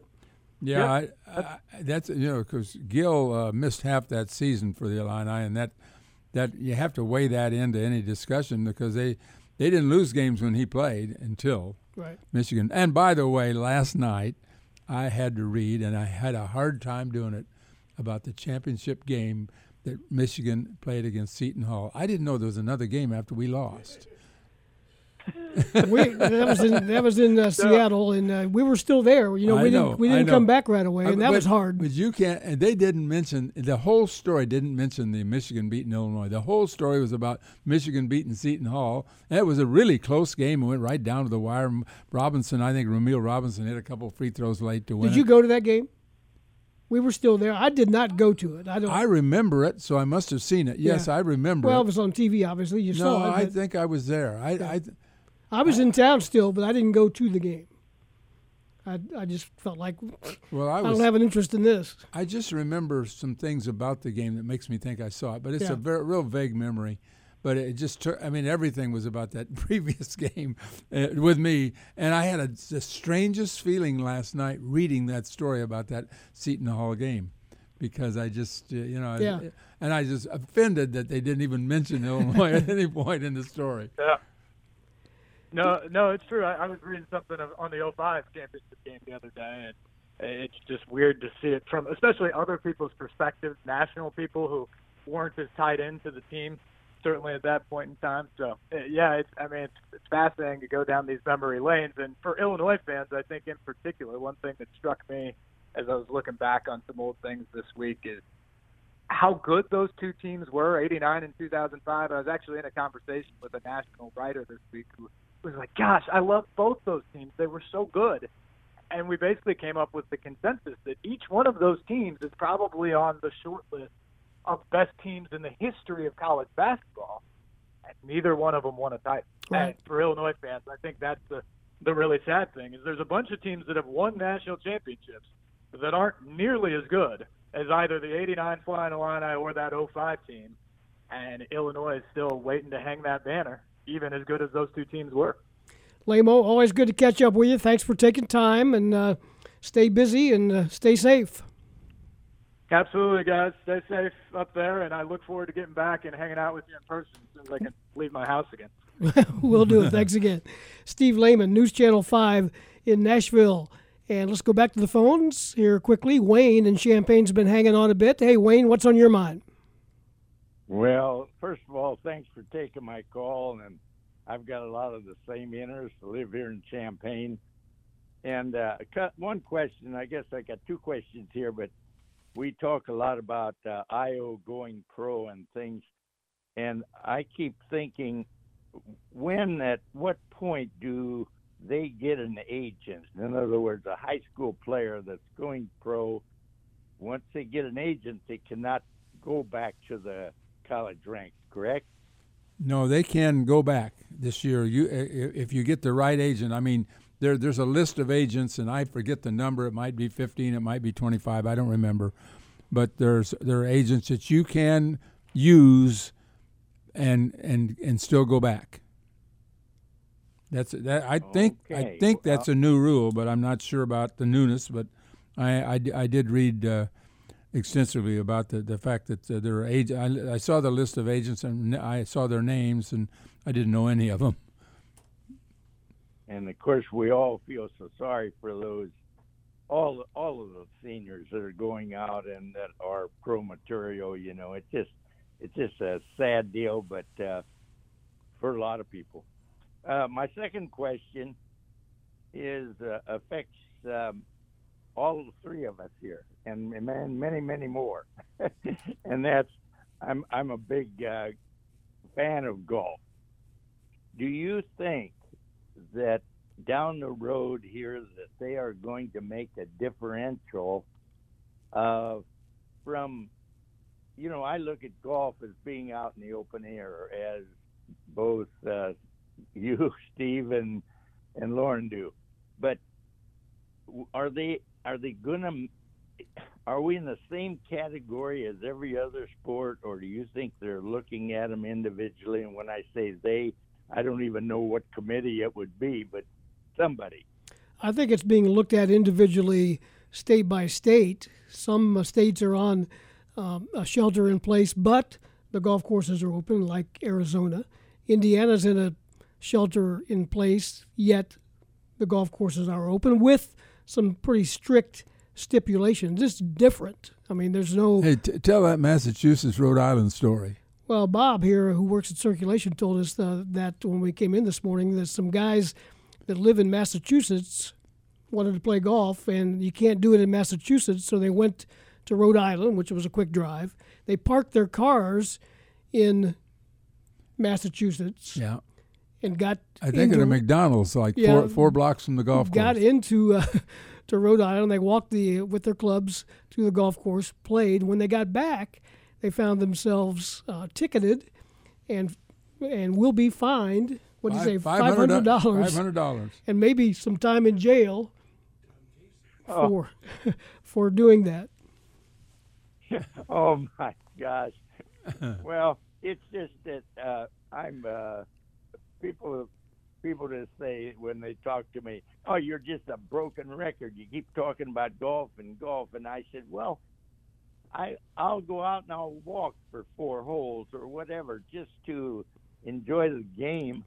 And I I could be ten foot from somebody or one hundred feet or one thousand feet. You know, now, the golf defines social distancing as, as well as anything I can I can think of, if done correctly. You can't have two guys in a cart and things like that, but uh, most courses that are open, at least for limited play, uh, are saying walking only.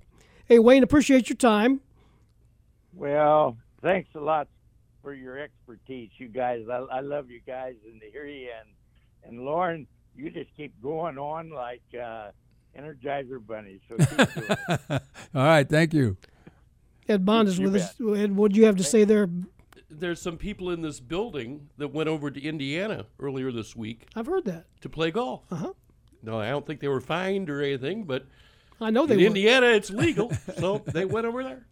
But they didn't have any holes to put the ball in. They had little mounds, you know. That, I can they, tell you exactly what happened.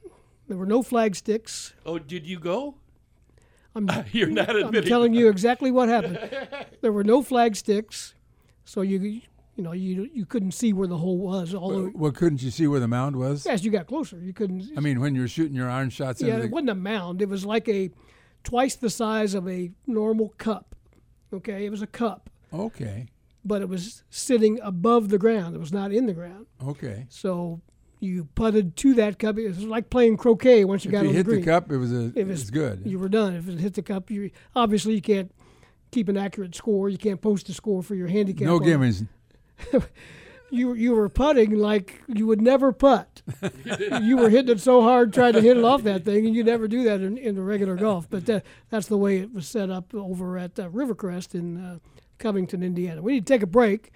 Let's do that. We'll keep the phone lines open. Sean Harrington's going to join us in a couple of minutes, so stay with us. Illini Pella Saturday Sports Talk is back after this. Moving up on ten thirty-four. Illini Pella Saturday Sports Talk rolling on till eleven or thereabouts. With Lauren Tate, I'm Steve Kelly. We've had a lively conversation, a bunch of phone calls, some guests. We had uh, Jay Leman, Lou Hernandez, and Brad Sturdy on in the uh, first hour. Steve Layman, a former co-worker who is now a sports reporter at uh, News Channel five in Nashville, spent some time with us. Now we're going to welcome into the program former Illini basketball player and E S P N analyst Sean Harrington. Talking to us from the state of Florida. Sean, how you doing, my friend? I'm good. How are you guys doing? Good. How are things in Florida these days? Oh, we're doing all right. I think we're doing uh, what everybody else is doing, hanging out at house and uh, trying to stay put as much as possible, and obviously very fortunate with the weather down here. So we're able to uh, use the pool and go for some walks and just kind of hang out and get some uh, some exercise, but hanging around the house quite a bit. It's kind of an interesting uh time we're in with with no sports. Certainly there are bigger issues than sports, but in the history of this country, sports has done so much to uh, to kind of bring people back together in, in trying times, and it's kind of hard to to know how to feel about this. What do you think? Yeah, I mean, obviously um, I'm very passionate about sports and basketball in particular, so it's, it's something that has been hard to, to not have that kind of in your life, but obviously there's There are much bigger things that we're all dealing with, but uh, I think it is times like this where you know this uh, how big of a part of sports are of your life and, and how much you do miss it. And uh, like you said, it's something I think it does bond everybody kind of together and give you something to talk about and, and almost kind of like a, a, a release from some of your work duties or um, just to be able to relax and watch a game. And I think a lot of people are missing that right now. We'll never know how Illinois might have done in the N C double A tournament, but uh, they were kind of on a roll. Uh, in Big Ten play and finished the, the year strong. And they, the way they played, uh, especially over the uh, conference season when they got on that seven-game road, uh, uh, seven-game winning streak uh, and winning so many games on the road, they were kind of set up for a team that might uh, do well in the postseason because of the way they play defense. Uh, your thoughts on the way this team uh, ended up this year and what you think might have happened uh, in postseason play? Yeah, obviously, uh, when you get into the postseason, it's all about matchups, and uh, you get a good matchup or you get an upset in your bracket or something like that. It helps your path out. But um, I tell you, the biggest thing, obviously, this team defended really well, so that's going to keep you in any ball game. So you're going to have a chance to win when you when you stay close and you can defend, and, and that team did this very well. I, I thought for the first time in several years, you could tell this team believed they could win, and that's a big part of it, too. There'd be close games, uh, and they would pull out some close wins. Obviously had some tough ones as well, but Uh, they've really believed that they could win, and, and that's a big part of it when you get to the N C double A tournament. Uh, obviously, having a player like DeSumo is a big deal, too. You need a go-to guy that can go and get you buckets uh, late in ball games when plays break down, and you just go isolation or plays break down, and you need that one guy to just make a one-on-one play. He could do that for you. So they, they had some of the pieces in there uh, to make a good run. Obviously, the thing they struggled with all year and, and, and something that could have hurt them in the, in the tournament situation is they were not a very good shooting team from three. And when you got to win six games in, in, in three weekends or get hot in a weekend to advance to the next week, uh, if you go in some shooting slumps or scoring slumps, that, that could be just enough to, to get you uh, in a one-and-done situation. So that would have been the issue that they would have ran into is uh, if they got cold, which which happened throughout the year, that that that could have that could have uh, uh, tripped them up a little bit. Sean, this is Lauren. We do a lot of talk about what might have been. Do you do you get involved in any of these uh, fictional tournaments where you pick teams or pick players? I know that, uh, for instance, uh, there there was one I saw on the internet in which they picked the all-time greatest college player, and it came out to be Michael Jordan, even though I don't think many people that really studied it uh, would have put him ahead of uh, uh, Alcindor. But did you get did you get involved in any of that stuff? Uh, I ran a uh, a tournament just uh, on my Twitter feed, and I used uh, Joe Lenardi's last bracket that he put out there, and okay. I used a uh, a device that was called What If Sports, and, and mm-hmm. on that on that uh, simulator you can put the current teams in there. You hit submit, and it plays the game out. And, and I did a bracket that way to see what would happen uh, just based on that. And uh, Duke ended up winning my tournament. Uh, there were some surprises along the way, and it was just it gave me a little bit of an outlet for a few days just to kind of have some fun with it. Uh, I had some comments from a bunch of people following on Twitter, so it kind of brought some people together and uh, gave us a little bit of release for a while. But um, obviously, like you said, there's a lot of those one-on-one debates going on, and, and which team would be better, uh, decades and generations and, and players, and uh, it's a lot of fun to talk about, and really that, that's all we have right now in sports is, is to have these debates and have those one-on-one conversations. Okay, I'll ask you that. Steve was ready to ask you. eighty-nine versus two thousand five Illini, who's the best? Who would have won? Oof. Uh, the two thousand one Illini team's better than both of them. All right, all right. That was a good political answer uh, there, but uh, a lot of people, uh, th- there was a Twitter vote on that, and the oh five team won, I think maybe because uh, – people really believe they might, but I think it was generational. Yeah. You mentioned that too. Uh, well, that three-point yeah, shot. More, more recent. They were really good at the yeah. three-point shot. Yeah. And it is. It's really hard to, when, like you talked about, you're comparing teams that played in different eras, different generations, um, different different rules. The, the, the, the rules of basketball were different time. You just mentioned, you know, a three-point shot makes all the world of a difference. Um, you know, and, and some of those teams were just getting used to that at the time. Obviously, um, big men were much more valuable uh, in the eighties, in the in the nineties, and even in the early two thousands uh, than they were later on. It's becoming a lot more guard-oriented. So um, it's interesting when you would put players in different generations uh, up against each other. Uh, you know, what rules are they playing under? What what style of play are they playing? What what what system uh, uh, are they playing at the time? So a team that relies on a lot of threes right now, if they're playing twenty-five, thirty years ago and there's no three-point line, uh, you know, it takes a huge advantage away. So uh, it's it's a lot of fun to have those debates, uh, but it's really difficult to say somebody was better than someone else that played thirty, forty years before them.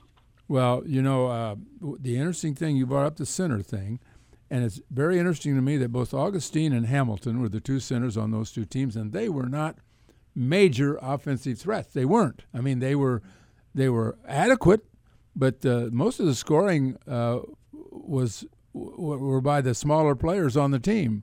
And I say smaller players. I think Hamilton was only about six six, but they listed him as six eight yeah. maybe. But I mean, those th- th- those teams are different because they were so fast and so quick, and they they were they were almost both of them are like the modern champions that we see that are c- small and quick and fast.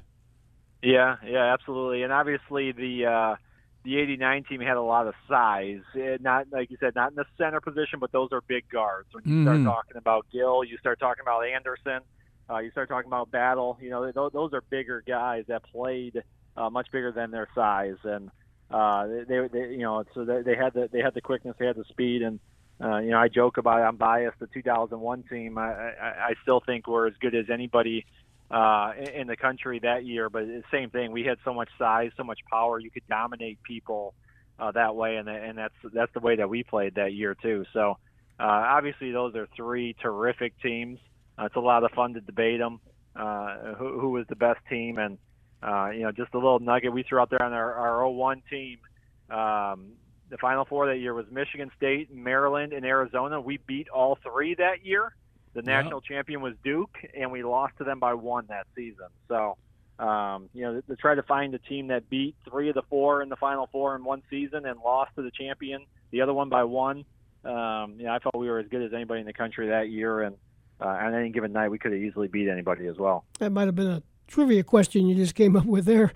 Sean Harrington with us another couple of minutes. Of course, Lauren, there's probably people out there that would say the Whiz Kids would have beat both those teams. that's, that's, that's exactly right, yeah. So, uh, obviously, when you saw, and you mentioned it too, it's when you saw somebody play, right. uh, you know, that, that really does um, make you biased one way or another. If, if you lived through a certain generation and and saw people up close and personal, you have a new appreciation for how good those teams were in each of those decades. Well, I'm guessing you're a baseball fan, and living in Florida, you were probably uh, excited about having some spring training games uh, nearby, and that's taken away as well. So whatever the new normal is, and I don't know that anybody has the answer, but I think a lot of us are anxious to get to it. Yeah, no question. And, uh, uh, you know, you don't know what's going to happen. Now, obviously, we need to be smart about this, and um, everyone needs to do their part, and to see where sports go from here, it, you know, it's it's going to be difficult, I think, to have a lot of people in one area anytime soon. So yeah. uh, I don't know what the next sport is going to be. Obviously, baseball should be now, uh, so they're going to be uh, struggling here for quite a while.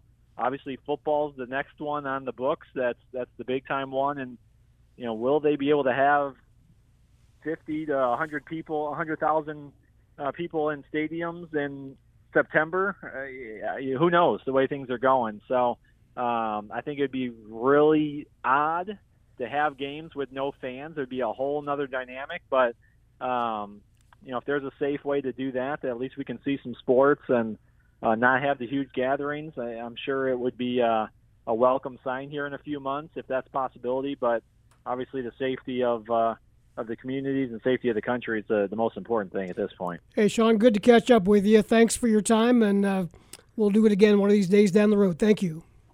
All right, sounds good. Thanks, guys. You bet. Sean Harrington with us, an analyst for E S P N during a basketball season as well. Speaking of what we were just ending there with, with baseball and how it might start up, Ken Rosenthal, covers baseball, is reporting that Major League Baseball is considering starting the season at spring training sites in Florida and Arizona only before no fans, no fans in attendance. But they could get the games. They figured out a way, perhaps, to get the games started in that scenario in spring training ballparks in Arizona and Florida with no fans.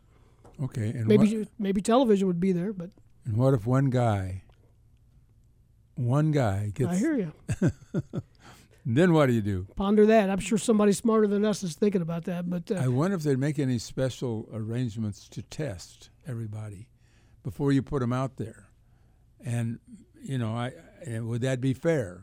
Would that be, you know, from a national standpoint, uh, when when testing is so desperately needed everywhere and in hospitals and everywhere mm-hmm. else, would, would you be willing to go out and test, what, twenty-five or thirty players on every team?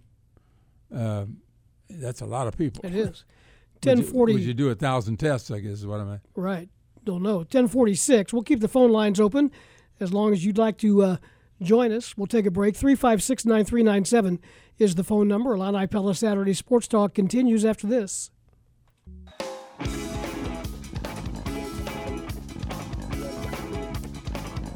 It is ten forty-nine here on Illini Pella Saturday Sports Talk with Lauren Tate. I'm Steve Kelly. We do have the phone lines open. Had uh, a good uh, flurry of calls early. We want to try to end that way as well. Let's go to uh, William in Champaign. You're on the air with us. Go ahead, sir. Yeah, I just want to ask both of you a question concerning both teams. Which one do you think had the better bench? Oh, no question about that. The eighty-nine, the Flying Illini had Smith, who led the team in assists that year, coming off the bench. They had Marcus Liberty, and they had Small. Marcus Liberty was a N B A player for several years. No question. I mean, there's, yeah. that wasn't even close. That was the strength of that team, was the fact that they bring Smith in the game and bring Liberty in the game. Liberty was a star, uh, Steve, in Minneapolis. Remember that? He he really he really. And so was Irvin Small in the Louisville right, game in exactly, Minneapolis. Exactly, exactly. Yeah. But Jack Ingram played a key role yes, in, the, in the Arizona game yeah. and during that season as well. He did. You had Rich McBride on, on the bench mm-hmm. uh, on that oh five team yeah. also. But I I think Lauren and I both agree on that. The bench would be certainly in favor of the Flying Illini. Appreciate the call. Thank you, sir, William. And uh, let's go Marty calling as usual in Pinehurst, North Carolina. Good morning, Marty. Greetings, Steve. Greetings, Lauren. Yeah, interesting, and I, I like the early thought that the two thousand five team shot the three ball well. True, but the eighty-nine team was athletic enough and lengthy enough to guard the three ball awfully well too. So that's true. I, I still, th- I still think the eighty-nine team wins. There, there were just better players in the league. That league in the eighty eighty-nine was full of N B A draft picks all over the place. Michigan had about six of them. On their that's team. Right. That's I mean, right. I know we can debate it. The two thousand one team was good, but the eighty-nine team, I don't think there's ever been more talented Illinois at one time than that team. Really don't. And I, uh, I'll, my apologies to the Whiz Kids. I wasn't born in time to see them. Well, um, the game was, you really can't do it. The game different. was so much different, yeah. Oh, yeah. Um, you got you piqued my interest with that little tidbit on the M L B, Steve. Mm-hmm. I wasn't going to call till I heard that. That would be interesting. It would at least get the country some sports. Uh, I'm not worried about the test as much, Lauren, because they're going to have that four-minute find out if you're positive, fifteen-minute to find out if you're negative test. The, the little one's going to be ready. It's ready now, but they'll have it ramped up and rolled out. By the time baseball would get going, they'd be able to test easily if that was the issue. The other issue is, you know, three teams in N L Central train in Arizona, two teams train in Florida, so there's going to be a lot of cross-country travel if they do that. I'd be interested to see how they would arrange all that. But I think it'd be good for the country to have something to watch to take their mind off all this because, I mean, it's just tough on people. They're just not used to it. Yeah, there'd be, you know, be, there would be some uh, logistical issues for sure. Oh, yeah. It'd be fun. I'd like to see something. Even if there aren't any fans in the ballpark, it'd be fun. You know, you could. You know what would be fun? You could actually hear what the dugouts are saying to the umpire. Well, that's that what's it, that, that one basketball game they started, Steve. You could hear the uh, coach talking the whole time.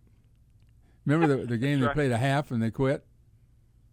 Oh yeah, yeah, right. yeah, yeah. In the Big Ten tournament. Mm-hmm. Yeah, right. Yeah.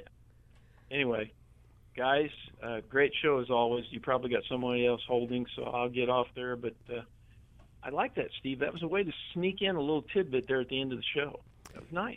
I'm just trying. That was a tease for. That's a tease for next week because you get Bernie and Tom. You get Ackerman. You get everybody on to talk about that one. We'll see what we can do. Thanks, Marty. Appreciate it. All right. Bye-bye. Let's go back uh, to the phones, and uh, Steve is with us. Go ahead, Steve. Yeah, just a quick one. What I enjoyed most about the replay of the Illinois Arizona game of the week, and I heard you mention Ed Bond's name in the studio there this morning. But his intro to that I thought was great because I remember listening to W D W S as my first line of game on the radio on the farm, and uh, I just thought that was a really great intro. Appreciate that. We'll pass that along to uh, Mister Bond. Thank you, Steve. You were breaking up there a little bit, so we'll let you go, but thanks uh, for the call. We'll keep the uh, phone lines open, three five six, nine three nine seven. One thing I noticed in that um, Arizona game, watching it again, I was there obviously, and but watching it again uh, last weekend, Illinois was stuck on. I mean, they ended up winning by one, right, in overtime. But they That's were right. they were on uh, ninety for a long time. They were ahead ninety to eighty-four, or something like that. Ended up winning ninety to eighty-nine. I mean, right. They, they were they were hanging on there. Arizona had some opportunities. Yeah, well, Arizona. Including a last look. Imagine how Arizona felt. Yeah. Ma- I mean, we th- you know we know how we. If you brought that up to Lute Olson, he'd probably punch you in the nose right now. I made the mistake once upon a time of talking to the former Minnesota basketball coach about a game that Frank Williams won with that last basket. Mm-hmm. Remember that great? Mm-hmm. And I said, and I brought it up, and he was mad at me from that moment. He didn't want to talk to me anymore. Ever? I, well, no. I mean, I was I was doing an interview with him, a pregame interview, and. Right. I could tell the tone. I mean, he sure. continued to speak to me, but the tone changed. he, I brought up something that was a really a sour note to him, and that was the game where Illinois made – they had – Minnesota had three turnovers in the last seventeen seconds, and Frank made that last basket on the inbounds pass and drove and made that high high layup. It was, you know, it was, he was way up in the air above the rim, and saw all those people in the end zone – Uh, the picture of it, you know, with him scoring and, and all of them with their mouths open. They couldn't believe they lost the game at Minneapolis, yeah. you know. But, uh, you know, those those games uh, mean something to us, but they also mean something sure. to the guys that lost. Well, I feel like the Michigan game when Iowa hit the shot this year. Michigan missed a whole bunch of foul shots uh, late in the ball game that would have oh, salted that game away. Are you kidding? He missed uh, five of the last six. He wouldn't have had a chance to, to win the game. Absolutely. They just threw that game away. Yep, ten fifty-six. We'll squeeze in a break here and be back if you want to. Keep calling. We'll go past eleven a little bit if you want to. three five six, nine three nine seven. Back with more in just a moment. Moving up on that at eleven o'clock hour, we're going to go a little past the uh, top of the hour. If you still want to call in, we'll do it as long. Well, I better watch what I say. We'll do it almost as long as you might want. Lauren said he had to be home by six. I said, uh, you'll be doing the last couple hours by yourself if we're staying till... We're staying that long. Let's go back to the phones. three five six, nine three nine seven is the number. Chad calling from Danville. Hey, Chad. How you doing? Good. Hey, uh, I got a question for you. You guys are doing uh, these shows from the studio, right? Yes. Okay. Well, I'm curious, Lauren, at your age, you know, you're well-respected, and we all, you know, love you. You're basically the history of Illinois sports.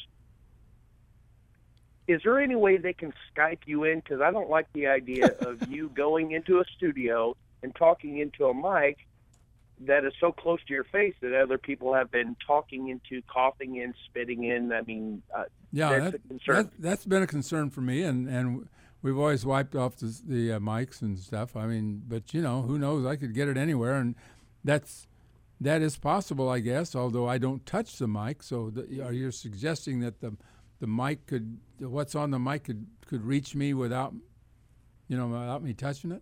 I don't know. There, well, yeah, I'm thinking there are contaminants on that mic. And, you know, on a, a microphone, you have to talk. It's not like you're four feet away from it. No, you're, I'm, you I'm know. two inches away, but I've never touched it. Right. I just, that's just a concern. And like I said, this is one of only two times that I, one of only two times I come out. I got to go grocery shopping every two weeks. And I go at six o'clock in the morning, and I will wear a mask this week, and I do have gloves on right now. And from my standpoint, I, I've made a career out of trying to stay at least six feet away from Lauren Tate. So this, this is really well, nothing new for me. That, that's and he really likes it when I wear a mask. I mean, look, I don't want to get morbid here, but how are we going to get our history of Illinois sports? Well, you only get it from me when I can look it up because I can't remember anything. Perfect. Thanks, Chad. Right, we appreciate but, it. But I do have Thanks, some Chad. information here, and I want to get it out. Okay. Uh, that the two thousand five team shot thirty-nine point two from the three-point line. That's really good. The eighty-nine team shot forty. Let's see, forty-two point five. That's really good. That's one of the all-time greats. But the two thousand five team took eight hundred seventy-seven shots. That's a lot. The eighty-nine team took four hundred and I'm sorry, they took three hundred twenty shots. So they took way more than two times the number of shots did the two thousand five team. And it was a lot more in vogue then, Steve. I mean the sure. the three I mean the, the eighty-nine, you got to remember the eighty the three-point shot came in in eighty-seven. And they had Altenberger then and mm-hmm. and Lou basically said, "Altenberger, you can shoot. The rest of you guys I'm not too sure about." You know, but by eighty-nine, they'd kind of started to release it a little bit, and Nick Anderson shot really well and and uh, Kendall Gill. But um, they didn't shoot near as many attempts, but they shot a higher percentage. The only reason Altenberger was able to do that was he redshirted. That's right. Because of an injury. and got that extra year. Let's go back uh, to the phones. Tom in Decatur. Hey, Tom. Good morning. Appreciate your show uh, and going over this morning. Thank you very much. Would be curious on your guys' opinion on Io's weaknesses. Obviously, he needs strength and three-point improvement. What else? His strength has come a long way in the last year, and I would assume as he goes forward that strength will not be so much of a concern. He has he's matured that way. Uh, I think his outside shot is his, is his, is the major concern, the jump shot. I think ball handling uh, needs to be improved a little bit. He's still had several turnovers. I think that is something that, uh, depending on what team he gets to and how much he would handle the ball, he would have to shore that up a little bit. What about you, Tom? What do you could think? You, could you see him playing point in two years in the N B A? I, no. I have a little trouble. No, no, no. No, no he's not a point guard. Right. I agree, right. There are a lot of, you know, there are a lot of second guards in the in the league. I mean, they're not everybody's not a point guard. It would be nice to have two point guards out there. I mean, and I, quite I, often that second quite often that second guard is a pretty good three shooter. Yeah. That's right. Most of them have to be. It may that there's yeah, a agreed. reason. There's a reason why he's not in the top thirty in terms of this draft. Good, excellent point, and totally agree. Yes, but he's awful good. He's awful okay. good college player, and we'd sure love to have him back. That's for sure. And okay, you, well, appreciate your show very much. Thank you. Yeah, thanks, Tom. I think this is a stretching a point a little bit, but there are going to be a lot of players who have the option to go. To leave school, seniors especially that could come back in spring sports, who are looking out and see that the market for them as they leave school isn't as good as it might be a year from now. And I think I O can also see that maybe the N B A market might be better from him a year. We don't know what's going to happen, and he doesn't know, and we don't even know if there's going to be a college season next year. We, we can't we can't guarantee that. But you would think there would be, but I, I don't know if the fans will come back. I don't know. Yeah, we don't know when uh, the new normal is going to uh, come about in a lot of things. And if you've been housebound here recently, maybe you notice some things about your house that need worked on at some point, like uh, your windows. Well, when it does get back to normal and you want to make some improvements, uh, please consider Illini Pella. They've got uh, the Lifestyle series of windows to uh, check out. Illini Pella, located at ten oh one North Country Fair Drive in Champaign. The Lifestyle series of wood windows and patio doors provide outstanding sound control and energy efficiency, all at a real good value. Most styles are available with the triple pane glass, which can improve energy conservation. The Pella Lifestyle series is a leader in energy efficiency. Plus, you can per- personalize solutions for each room of your home with available product packages, all kinds of different ways to go. three five six, six four seven four is the phone number for the Pella Window Store. Or learn more about uh, this product and others at Illini Pella at pella of champaign dot com. Mike Mary and his team uh, still doing business uh, as best they can, just like uh, uh, many other businesses in these times. So uh, keep them in mind when you do start thinking about the windows and doors at your home. It's eleven oh six. We'll take a final break and be back with more after this. Stay with us here on D W S. Welcome back to the show. Running a little bit over time. We're in the overtime session of the show at eleven ten. Phone line is still open. Michael in Champaign is with us. Go ahead, Michael. Uh, yes, indeed. I've People are talking about it, but I remember a couple of great teams, and uh, I, I do agree about the eighty-nine team being the best, mostly of uh, Chicago Public League. But the team that lost at Kentucky when we were, uh, we, many of us felt we were cheated out of that game, uh, was among the top teams. And then the second team, we did not shoot free, free, uh, free throws very well, and we played, I think Villanova went on and won the national championship, but we should have won the game against Villanova. Yeah, that game was in Cincinnati. Remember that well. That was awful. That, that was the eighty-seven team. Yep. That was the, that was the, or was it eighty-eight? Was it eighty-seven or eighty-eight? Now, let me look. Let me ch- think about that. eighty-seven was the um, eighty-seven was the team that lost to Austin Peay. So it was eighty-seven eighty-eight then. eighty-eight was the team that lost to Villanova. That score yeah. was sixty-six to sixty-three, but Illinois had about an eight or ten point lead late in late in the game and just missed free throw after free throw. Everybody missed them. I remember vividly Nick Anderson missing a couple. And yeah, and Battle. I remember Battle missed some. Yeah. And I mean, everybody, Gill, everybody just, they just couldn't make a free throw. And the game turned, and it, I'll never forget the last corner shot uh, basket by a, a, a deep sub. I think some of their guys had fouled out. Mm-hmm. And this guy drained a three from the corner, and, you know, he hadn't even played hardly. Right. Anything else, Michael?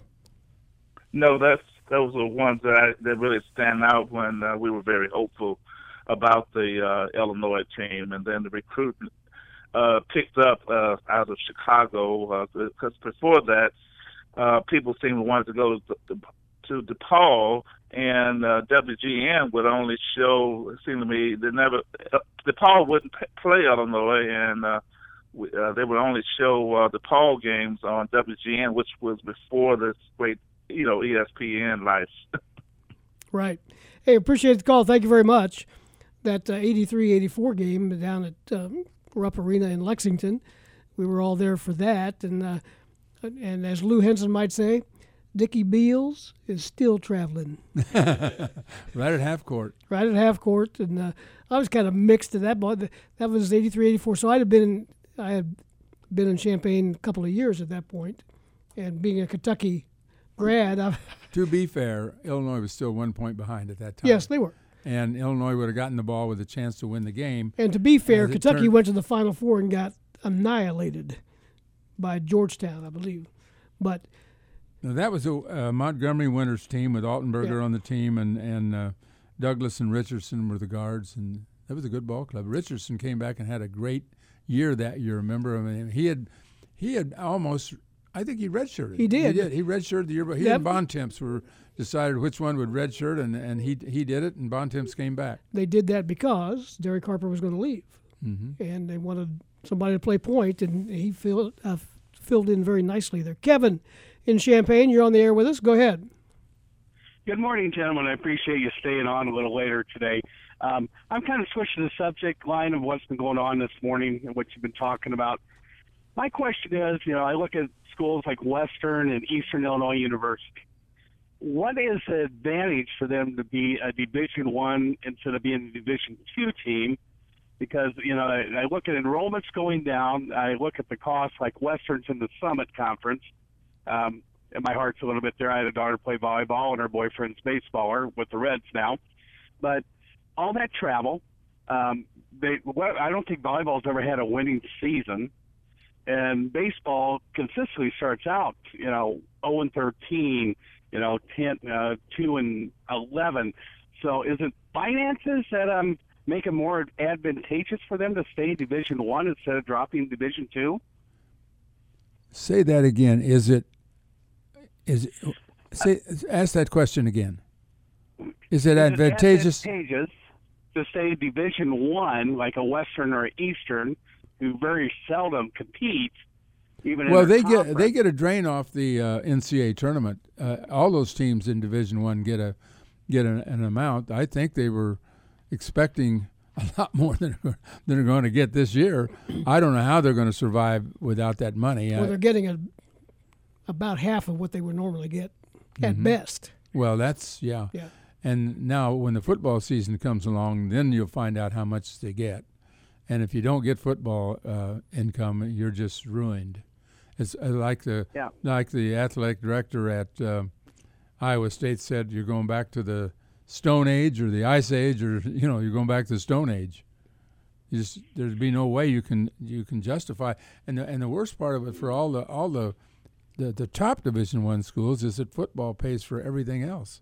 All those other sports, except basketball, which kind of pays for itself, I think, at least men's basketball.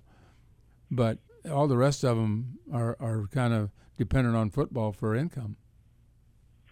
Yeah, well, I look at like Eastern Western. Aren't they Division One Double A when it comes to football, or you know, yeah. Division One? Yeah, they're not. It's not the same as basketball. There are three hundred fifty some schools in in uh, in basketball, and they're they're in that.